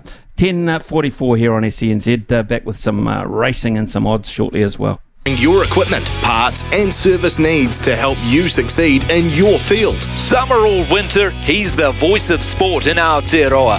This is Mornings with Ian Smith on SENZ. The loveracing.nz update, your home for everything thoroughbred racing. Visit loveracing.nz, racing's biggest fan. Right, let's get to Louis Herman Watt uh, with a view towards what's coming up this weekend, actually, Louis, including uh, some racing at Riccarton. Uh, I'm looking at the weather pattern. It's uh, looking okay going into Saturday, Champagne Stakes. Yes, that's right. Smithy, what's the latest with your two year old? Is he going to go? I think uh, at this stage, yeah, depending on track conditions, um, uh, all things going well, I, I, think so. That was the original target when they took him down south. So hopefully, Louis. Oh, that's good news, mate. Yep, no, that's very exciting for you. Uh, it's a nice race day there at and it gets to this time of year where we're pretty much racing um, every other weekend at Riccarton. Uh, Ruakaka is also a racetrack that gets a heavy workload through the winter, as we know, with the sand-based track.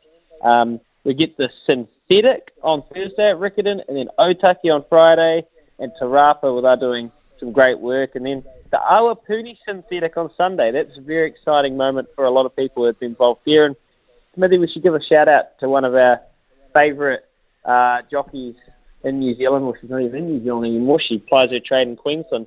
But the third member of her family, both parents did it. Um, Jim and Trudy and Sam Collett has hit the thousand win marks, finishing that milestone in Queensland, where she now plies her trade. But Sam Collett, she's a wonderful person, very good rider, and a thousand wins for mum, dad, and Sam. That's pretty special, isn't it? And uh, that is amazing. It's an amazing legacy, actually, for the Collett family uh, that uh, they will leave racing with that number of wins. And she's always very pleasant media wise as well, Sam Collett. So thanks, Louis. Yep, uh, thanks for bringing that up. Uh, we'll get you up with um, Louis again tomorrow, uh, but we need to get to the TAB before 11 o'clock, too. Brand are experts in agriculture, covering your equipment, parts, and service needs to help you succeed in your field. Summer or winter, he's the voice of sport in our Aotearoa. This is Mornings with Ian Smith on SENZ. Massive day today in the NBA, and I'm sure that's a focus too for the TAB as the playoff uh, race heats up. Uh, Brendan Popplewell, good morning to you. Um, do you have some good markets on that today? Certainly do, Stockley. Good morning to you. And we're about 34 minutes away from the first game today, and of course that is the Celtics. And they are really well supported in their match against the 76ers. Boston Celtics, $1.18, 76ers 470. We've seen good money on the Celtics to win this money to, to really get into the cramped odds of $1.18. And we've also seen some money on the total points over 215 points. That is currently sitting at $1.85. If we want to look towards the power plays, Tatum and Harden to combine for 50 points, 16 rebounds, 14 assists.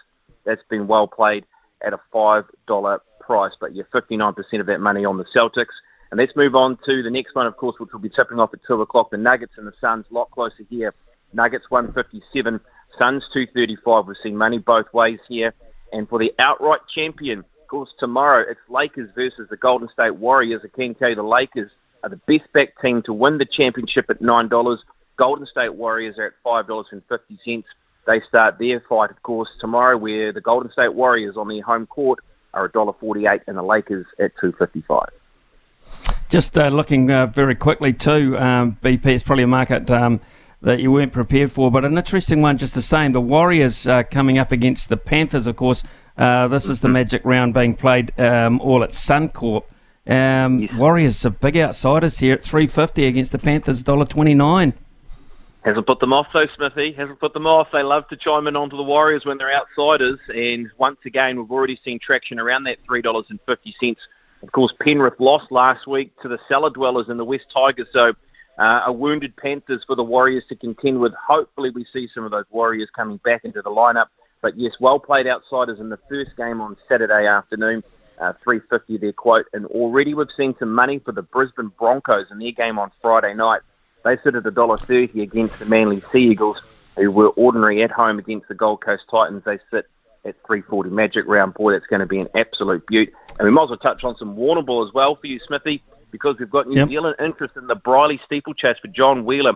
Abacus, it goes around at $31. Sean Phelan will be there for the week. And of course, it's a treat to listen to Rick McIntosh because seriously, how bloody good is the Bool? The Bool is on the bucket list and I'd love to go on the Brendan Popplewell hosted tour party. Uh, can you arrange that? Let's get it done, Smithy. Let's get it. Let's get it done. Let's get it done. 10.59 coming up, 11 o'clock here. Uh, Ian Foster was uh, on the run home yesterday. We're going to hear excerpts from that interview that he had with uh, Angus and Kirsty. Um, and uh, very interesting as well are experts in agriculture, covering your equipment, parts, and service needs to help you succeed in your field. From behind the stumps to behind the mic, nothing gets past Smithy. This is Mornings with Ian Smith on SENZ. Yeah, it's uh, coming up 11.04 here too. Uh, and I actually, uh, I very rudely uh, didn't ask um, Brendan Popplewell about uh, the NHL because uh, tomorrow, of course, it's the turn of the Toronto Maple Leafs up against the Florida Panthers and that'll uh, they'll have the puck off. Is that what you call it? Face off. Uh, puck off. That uh, sounds way cooler. Yep. Yeah, you got to be careful. yeah, yeah. It, I was just about to say you got to be real careful there. okay, so they have the face off at 11 o'clock tomorrow morning. Mm-hmm. And your Maple Leafs, your Maple Leafs, you won't sleep in excitement out of this, are $1.62 favourites over the Florida Panthers. How do you assess? Where's uh, Is that at home? Oh, yes. Uh, because the uh, Florida Panthers uh, knocked out the Boston Bruins, and I, I, do have a clip that I want to play of uh, Sam Hewitt because he is uh, a diehard Boston Bruins fan. Uh, I was here in the control room when they got knocked out. It was incredible scenes, at least for me because of uh, the Panthers knocking them out, the Panthers were the lowest seed in the Eastern Conference. They got through with the second wild card, Boston being the first seed. So that now gives the Toronto Maple Leafs home ice advantage for this second round, which I mean is is huge. But then at the same time, it wasn't huge in the first round for them because they won three of their games on the road, which um, I saw an amazing stat that Sheldon Keefe is like the first Maple Leafs coach since like 1951 to do that uh, in the playoffs. So it's a, I mean, to be fair, it's a long time for anything for the Maple Leafs to have success in the playoffs. So it's probably not counting for much. But I like those odds. But at the same time, I mean, this is uncharted territory for me, Smithy. As a Maple Leafs fan. Uh, and uh, we've, we've, got McCarty on generation. The, yeah, once in a generation. We've got Daniel McCarty on the show tomorrow as well to talk football, but he is also uh, a Maple Leafs fan. So he's kindly coming on right when the game is starting. So much love to him. Oh well, we'll have a we'll have a double header. We'll have a, a hockey preview as well as. Um, as uh, a football review, of course, uh, with the Phoenix now uh, confirmed to be in the playoffs, that uh, has ramped everything up in terms of interest uh, domestically for sure. Right, uh, speaking of head coaches wanting to do great things, that includes our head coach of the All Blacks, doesn't it, Ian Foster? Remember him? well, it's time now for him to be in the limelight, and it was time for him yesterday to be on the run home. Um, that's with uh, Kirsty and Gustavo. I should say that Beaver's back tomorrow. Uh, I've been told to say to everyone, the whole world, that Beaver will be back tomorrow, as will Izzy uh, in the morning. And the morning show, so it'll be Izzy and Kempy tomorrow morning with Louis. Uh, and then it'll be Kirsty and, and Beaver, Stephen Donald, uh, back. Uh, so they've been uh, working very hard, I understand. It's amazing that they're not over fatigued and uh, jet lagged and everything from a very strenuous trip to France, but um, they're going to fight through it all. Uh, they're brave souls, rugby players, of course. They're going to fight, uh, fight through it all, and they are on deck tomorrow, which is uh, great for the ratings, apparently. Here we go. Let's uh, talk to uh, hear from uh, Ian Foster, who was first of all asked about the subject of two really informed Chiefs players, Damian McKenzie, Shaun Stevenson. Fozzie, I just wanted to ask you more about uh, Damian McKenzie. Awesome news that he's re signed with New Zealand Rugby for the next couple of years, and I'm sure he's going to be part of your plans this year. Um, before he went to Japan, there was a massive debate going on. Is he a fullback? Is he a first five? He goes over there, plays 10 for Suntory, comes back. What difference have you seen in his game, and, and what position do you like him at? Well, I said at the time we, we kind of felt he was a he was a ten. He could play fifteen. He he he took on that challenge and um, and and has really been handed that role. He wanted that role. He he played for Waikato last year in the NPC and. You know, he, he went through a few teething issues there, and I know he was frustrated with a few things, but he's, you know, he's really settled into that. He has improved his game management, and and if you look at the, you know, the depths in our ten, we it's it's fantastic to see him playing as well as he is playing, and and you've also got to remind ourselves that, you know, a couple of his big moments in the game actually came later on when he did switch to 15, and and, and Bryn Gatland came on, and who I also thought played pretty well. So you. You've, you've got an influence in the game in both positions, but the fact that he's able to I sort I guess use his kicking game and his game management early in the game has been a, a massive positive for, for him and, and, for the Chiefs. And I guess it puts himself, he's certainly putting his hand up to, for us to consider. I wanted to talk to you about a couple of other players. Everywhere I go, whether it's the gym, the supermarket, people stop me and they talk about Shaun Stevenson and Emoni Narawa. Have these two made you sit up and watch what they're doing in 2023? Uh, or who has in Super Rugby? Who's really surprised you coming into the season?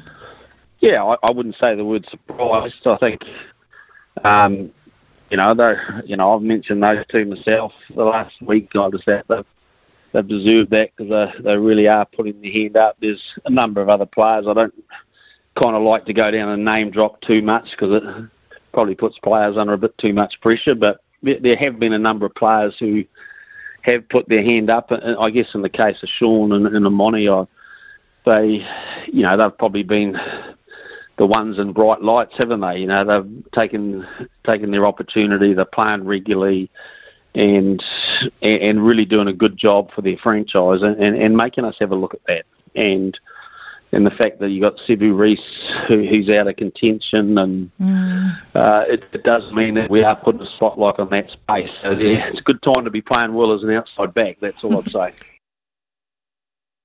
Yeah, interesting. Uh, uh, no doubt that uh, they're putting their hands up, should I say, um, at exactly the right time. Um, Ian Foster knows that this is his uh, last regime, win, lose, or draw, so um, he's not going to worry about uh, upsetting too many people along the line going forward. I can tell you that. He'll be picking uh, form players, and so he should, although with an eye to the faith he's had in players over the last two to three years. But certainly um, injury is being a factor too. I mentioned Sevu Reece there, um, and uh, Shaun Stevenson coming into that bracket and that back three bracket uh, quite nicely. Is uh, also asked about other positional needs within the group at this point.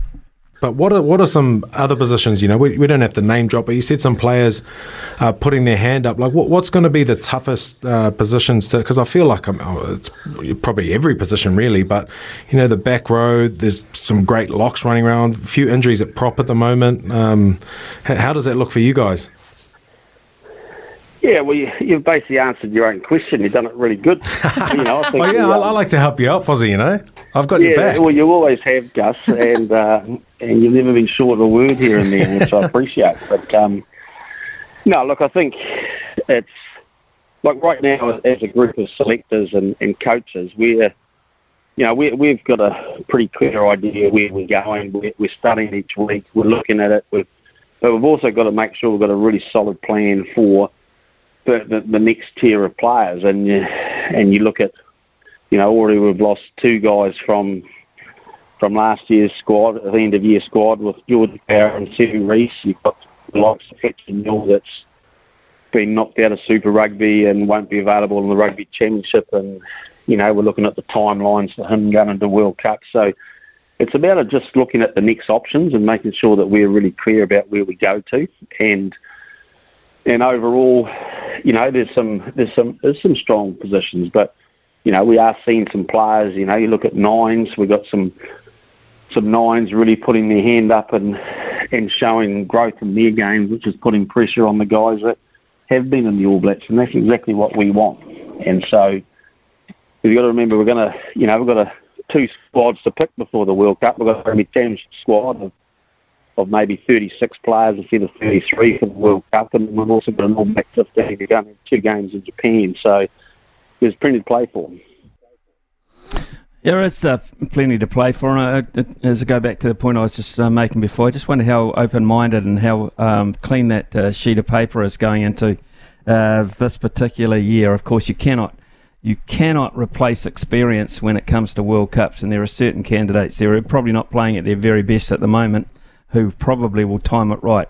B. Barrett comes to mind there. Beauden Barrett, who's been there, won World Cups, um, has been on many campaigns, and uh, knows full well exactly when he has to be at his peak. Uh, those are the kind of players you look at and make allowances for. But uh, those ones making noises, um, of course, uh, Cam Roigard, big in a lot of people's thinking to put pressure on the incumbent All Black uh, halfbacks can, uh, could not have been uh, doing too much more in, in his space anyway. So, uh, very interesting in terms of uh, those uh, extra positional needs um, that the All Black selectors are looking at.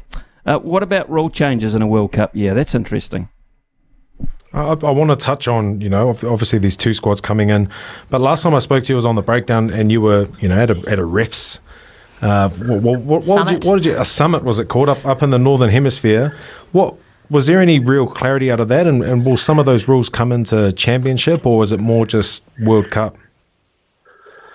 Yeah, it was a, a post Six Nations uh, sort of alignment meeting where all the learnings from the Six Nations, all the referees who are the larger referee group before it gets cut down to the 12 for the World Cup were there, and and most, if not all, of the the uh, head coaches involved in the World Cup, and we were just had two days just getting clarity on on rulings. It wasn't there's nothing new coming in. In fact, ironically, you know, a couple of things happening in Super Rugby, which have been trials, um, like the the defending of nine at, at scrum time, how he he can't go round in super level. Well, that'll be different in in test matches. have got to resort back to the rules, the world rules, which how you can come around disrupt. So that changes the way we we look at the defensive work off scrums, for example. So we're looking at one thing at super level, but that's not going to apply at test level. So um, one another experiment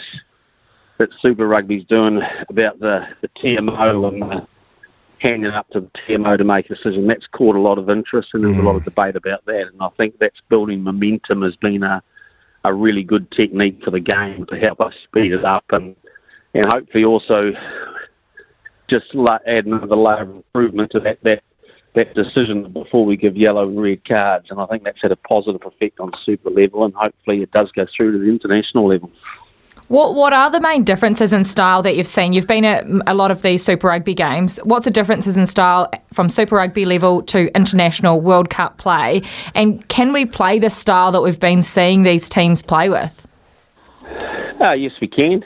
And you know, when you when you go to super level, there's definitely a focus on attack. There's a focus on on speed of game, and and you know tidying up, keeping space, those sidelines, and getting rid of tacklers, all those little things, and um, and and I think that that we're seeing a, a quicker product at super level right now. The, and that suits us. That suits us as an All Black team, and I think that's great preparation for us. The, one of the challenges when you get to big test matches, you often it often becomes harder to get some of that because teams are totally committed to slowing the game down and slowing down the time between line outs and slowing scrum resets and tacklers line there a little bit longer just because they, they know that the All Blacks want to play fast. So obviously our job is to try to stop them doing that. But secondly,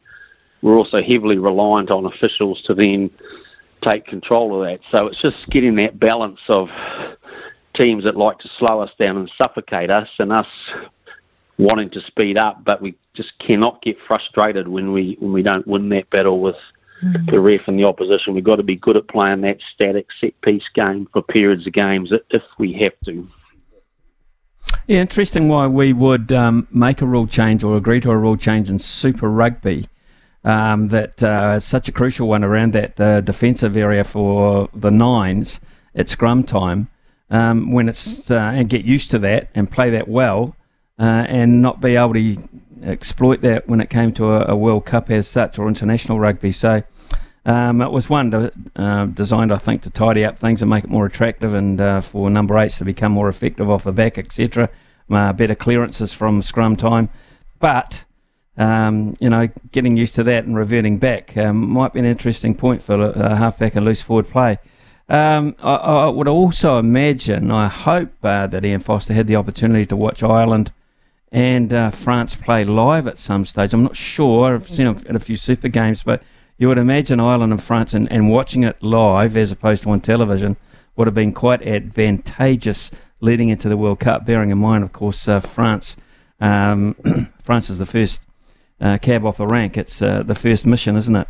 Um, and what about um, when you're a, an All Black coach, you're actually not hands on for long, long periods of time. So uh, I would imagine it would be pretty hard, pretty hard to stay sharp as a coach in some areas.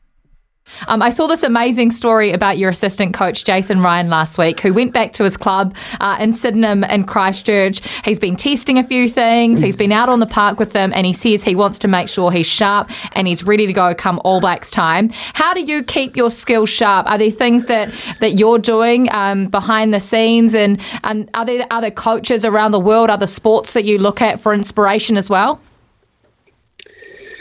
Yeah, look, there's lots of uh, little things like that, and you know, like it's look, it, it wasn't. I didn't see the story, but I heard about the story about Jace. I know how much he loves his club. Yeah, he's into that space. I know. You know, we've got all the coaches are in and around the franchises at the moment, and um, and we've been sort of dissecting individuals and looking at their games, and so you actually you're sharpening your coaching by working with each other as a group and how we go about that. and, and that's the primary way. And then often, you know, I know Scott McLeod will drop into club rugby as well. You've you've got Fiki always in that space. You've got Joe Schmidt, who's vastly experienced, and, and he's a real analyst about how he goes about improving his coaching. So it's all about sharing thoughts on games, both here and the, and the European games, test what we're doing. So it's very much a, a period that you really grow your understanding of the game because you're not sort of doing it day to day on the training park. So we've got a chance to really dig deeper and make sure that we're really clear about what we're doing. So that's the primary thing. There's other things like, you know, when up Northern Hemisphere was involved in a group of people involved with the INEOS group and we had a day at the Mercedes factory, you know, talking to a lot of their high performance people and the likes of Gareth Southgate, the English soccer coach, was there, and wow. to Ben Ainslie, and you're and you're tossing ideas around preparing athletes, when are they ready, how you go about stuff. So we, we get a, a privileged position that we can actually bounce ideas around with a, quite a range of people, which is, um, like I said, it's a privilege, but it's also great to be able to just be exposed to different thoughts.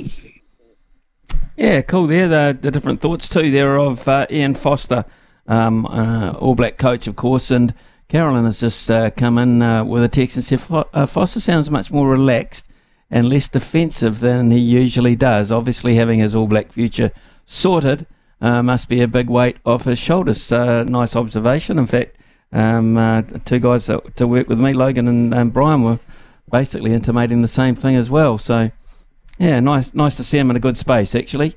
Um, and uh, it's such a, a, crucial time in his coaching career. It's a relatively young man, and who knows what uh, beckons uh, at the end of this year. If he's uh, the World Cup All uh, All Black coach winning the World Cup, I would imagine he'd uh, he might be heading to Japan to join the rest of them.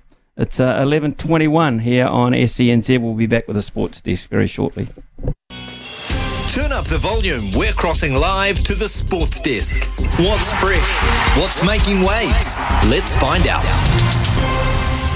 Yes, let's find out indeed. And uh, let's uh, get to that sports desk now where Logan Swinkle sits. We've already uh, covered the NHL, so I'm not much sure there's left on your agenda, is there? Uh, there might be, but first I'm going to get to something a bit closer to your heart, Smithy. Uh, Feyenoord boss Arne Slot is emerging as a serious contender alongside Julian Nagelsmann to become Tottenham Hotspur's next head coach. Sources have told ESPN Slot has has uh, guided Feyenoord to top spot in the Dutch league, having lost just one league game all season, as they aim to win their first title since 2017. Spurs are considering a number of candidates to replace Conte, who was sacked on March 27, triggering a chaotic chain of events. I kind of think that's kind of putting it lightly, which saw his assistant Cristian Stellini put an interim charge before he was dismissed and replaced by Ryan Mason following last month's 6 1 loss to Newcastle United. Slot is under contract at Feyenoord until 2025 but he has a clause in his deal allowing him to join a Premier League club in 2024, meaning the Dutch club would be entitled to compensation were he to leave. But nevertheless, sources have told ESPN that he has previously attracted the attention of other English clubs, including Chelsea and West Ham United. And also, according to those sources, Smithy, Spurs don't want to miss out on appointing a lesser well known coach after rejecting Erik Ten Hag following uh, Jose Mourinho's departure from the club? Well, they're their own worst enemies at the moment. I mean, it's a complete and utter schmozzle, to be fair. It's it's just been awful. I'll tell you what's wrong with Spurs. They've got two um, two centre backs, two defenders who, honestly, you and I would beat down the straight in hundred metres. They're so slow. They're so slow, Logan. They are pathetic, and uh, that is the reason why they're getting caught out early in games. They're not up to speed. Uh, they're getting beaten for pace early in the games. They find themselves, you know, 3 0 down uh, the other day to Liverpool after about 15 minutes, 5 0 down to Newcastle after 21 minutes. I mean, for God's sake, Get into the game, lads. Warm up, get those old legs going. That is the problem they've got. Having said that, I thought you were going to announce that those two candidates were going to coach the All Whites, but there you go. We'll wait for another. We'll wait another six months for that one. Moving on. Yeah, we're still waiting, waiting for that one, Smithy. I'm now really looking forward to your analysis on the Spurs with McCarty tomorrow. Uh, moving over to the NBA though, with Steven, Steven Adams. This comes from uh, good friend of the show, Marc Hinton at Stuff. Steven Adams' long shot prospects of suiting up for the Tall Blacks at the World Cup have all but dissipated with confirmation from the Memphis Grizzlies that they expect him back on court at the start of the next NBA season following a summer of rehabilitation.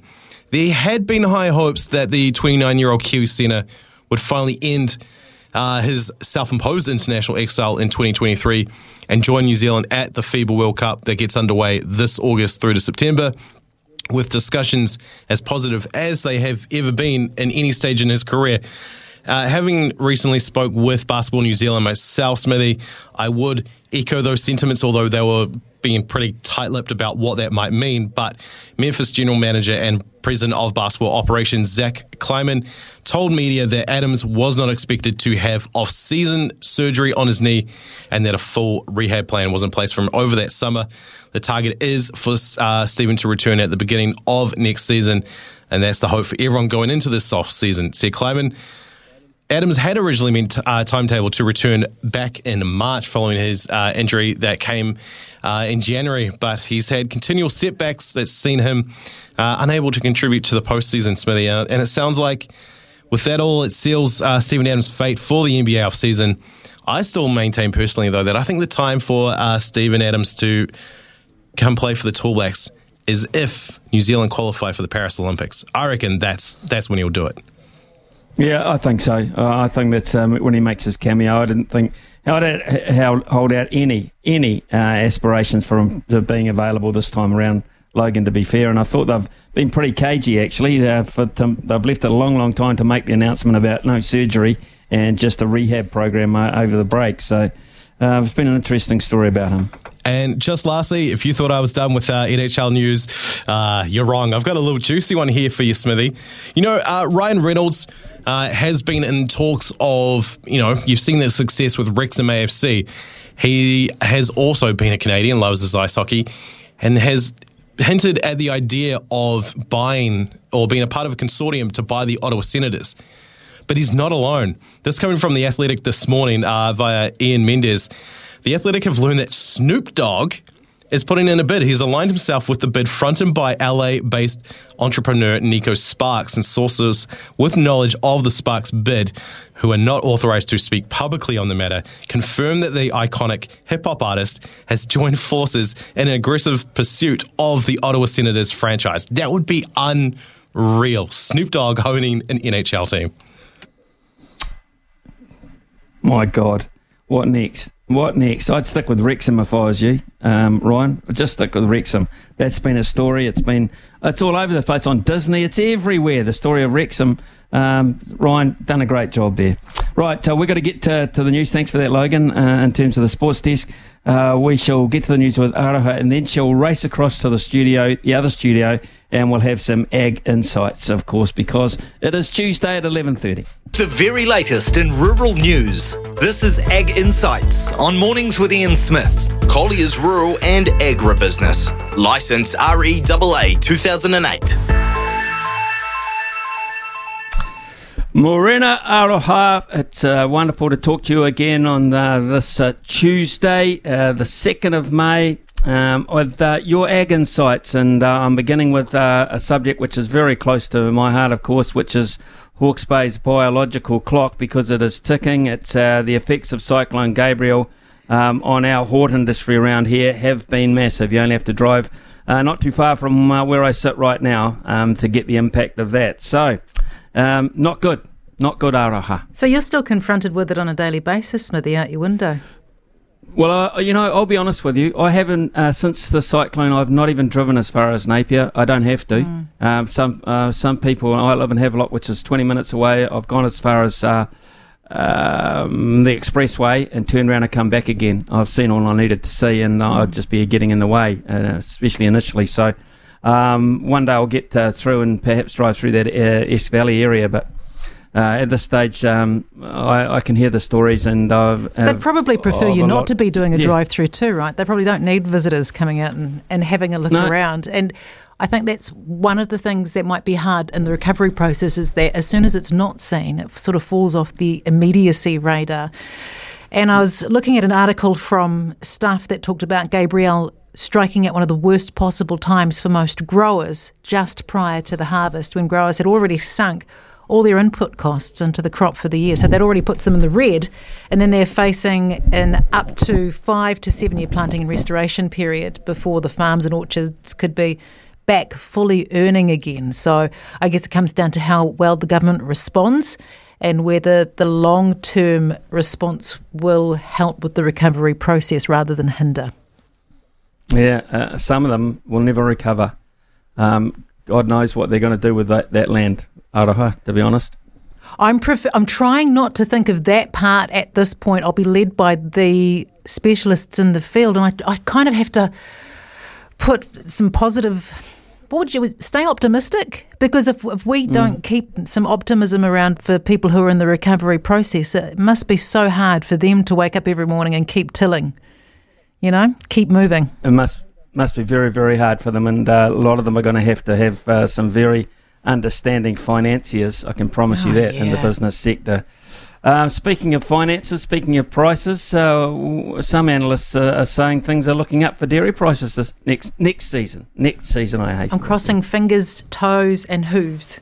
The futures market's betting on whole milk powder prices to rise at the global dairy trade auction this week. At the last GDT auction two weeks ago, the headline price index jumped 3.2%. That came on the back of four consecutive declines.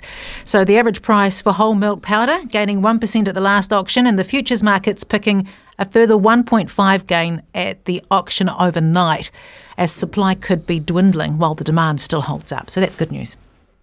That is good news. Uh, and uh, just finally, um, on this morning's edition of uh, Ag Insights, WorkSafe are telling us uh, this is the, this is a troubling one for me. It really is, uh, especially when I see children involved. Work, WorkSafe are telling us uh, old farmers, older farmers, and children are involved in more farm accidents than any other age group. It's I had to go and pull the numbers because I like to have. Sometimes I can be quite lineal, and I need to have the evidence in front of me. So when I grabbed the numbers, the WorkSafe data showed retirement age people. It sounds a bit ageist. I can't think of any other language that puts it better. Retirement aged people were getting injured more often and children on farms also needed greater supervision. So the figures showed farmers aged 65 or older in the biggest group of claimants. That's compared to, so he, they were more than half the number of the total complainants. So hmm. about three and a half thousand claimants were 65 and older. Sorry, just under half. Just under half of total claimants, with the total numbers at around seven and a half thousand for 25 right through to 60. So that's a massive number for such as what I would expect a small group of people. WorkSafe was also pointing out that children needed more supervision, and a lot of farmers didn't understand that children doing work on a farm need to be treated exactly the same way as a worker. So there's some info for you today. Well, here's a for instance, and uh, Greg Peters, who was the uh, inspectorate manager for uh, WorkSafe for Hamilton and uh, New Plymouth, has said has said there's a there is a major difference between, and this is an interesting one for me, when a farmer's child uh, rides a motor a motocross bike across a paddock for fun, uh, and when the same child uses the bike to round up cows. You ever thought of it that way? Yeah, recreation versus um, pay me, Dad, don't thank me. Mm. But That's- more supervision. So how do you Yeah. super? So how do you manage that on a farm? I guess is what uh, WorkSafe is trying to point out. And the number of injuries. I mean, I look at, you know, my dad's eighty-five. Uh, 86 a couple of weeks ago. Sorry, Dad, I, I did remember your birthday. I've just outed Mhm. myself on here. 86 and he's still working. Um, and so that puts him into that bracket in terms of the work age, but different industry. And he's never injuring himself. Mind you, I guess he's lucky to still be standing. There you go. they had different practices back in the day when he was learning his craft. Though I- I've got, I'm in the same boat. I've got a father-in-law who's uh, mid 80s himself, um, and you know he's they're different. I mean, technology has changed so much now. Um, the old you know, man's they- pretty they- particular. He was so Yeah. work safety Oh. conscious. Everything was done with so much patience and care. Whereas I'm so gung ho. I just rush into everything. Any, in what is it? You have to use the right tool for the job. The right tool is always a hammer, and any tool can be used as a hammer. So he's he's um, particular to the point of being grumpy and um, and and uh, grumpy and what's the word I'm looking for? Uh, grumpy and bossy, grumpy and bossy, like uh, Yeah. my father-in-law Barney Strong, who's uh, farming out uh, on Waihaha Road out the back of the Tihoi, because he is exceptionally grumpy at times and exceptionally bossy and a very hard man to please. Does your father f- uh, fit into that bracket? He's a lovely man, just like Barney. Dad. and Dad's so meticulous that the tools on the wall are all outlined in black marker, and everything has to be in the right space that's been outlined in black marker and go back exactly immediately. Has to be put back immediately onto the right place. Never leave a tool lying around. Well, that's the difference between your father and Barney Strong. The fact of the matter is, his belief is that the people uh, using the implements implements are the tools, and that's the problem. uh, thank you very much. Uh, thank you very much, On Aroha, note. for Thank this you. week's edition. On that note, I think we'll finish up here with our Ag Insights. Bring your equipment, parts, and service needs to help you succeed in your field. Summer or winter, he's the voice of sport in our Aotearoa. This is Mornings with Ian Smith on SENZ. Been talking uh, a bit this morning too uh, about uh, do we give enough recognition to our athletes uh, overseas, and that is um, on the back of a wonderful morning yesterday where uh, Steven Alker won, of course, on the Champions Tour uh, for very very special reasons as well, very emotive reasons, and of course Scott McLaughlin getting up to win in Alabama, which was outstanding, propels him up the, the lists in terms of um, the IndyCar Championship this year as well. So.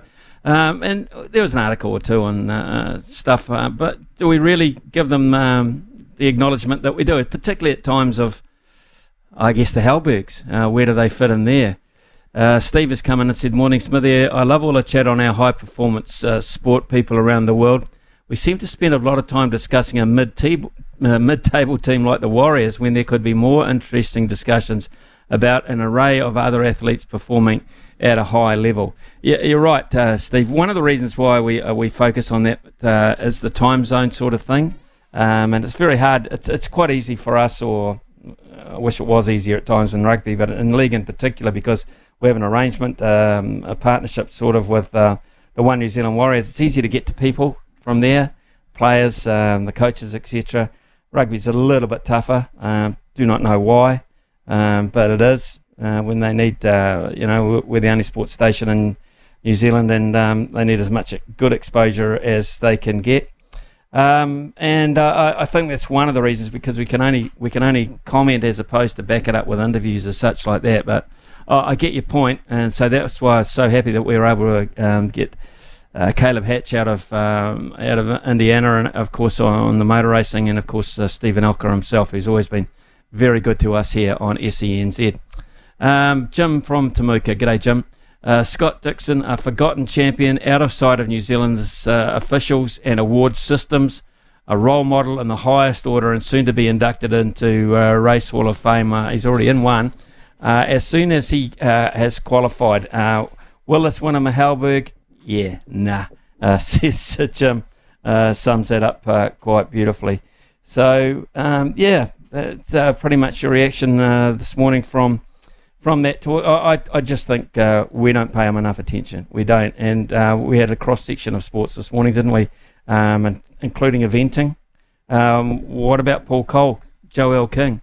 Um, we we give them mentions uh, from time to time, but uh, performing so well for us on uh, the, overseas situation. There was the, the young speedway rider or motocross rider and uh, Courtney Duncan over the years.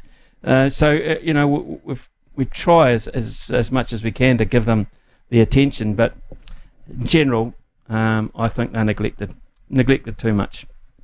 It is coming up to eleven fifty two. Uh, we shall have a chance to uh, catch up with the one, the only Mark Stafford, who had a very very interesting show yesterday.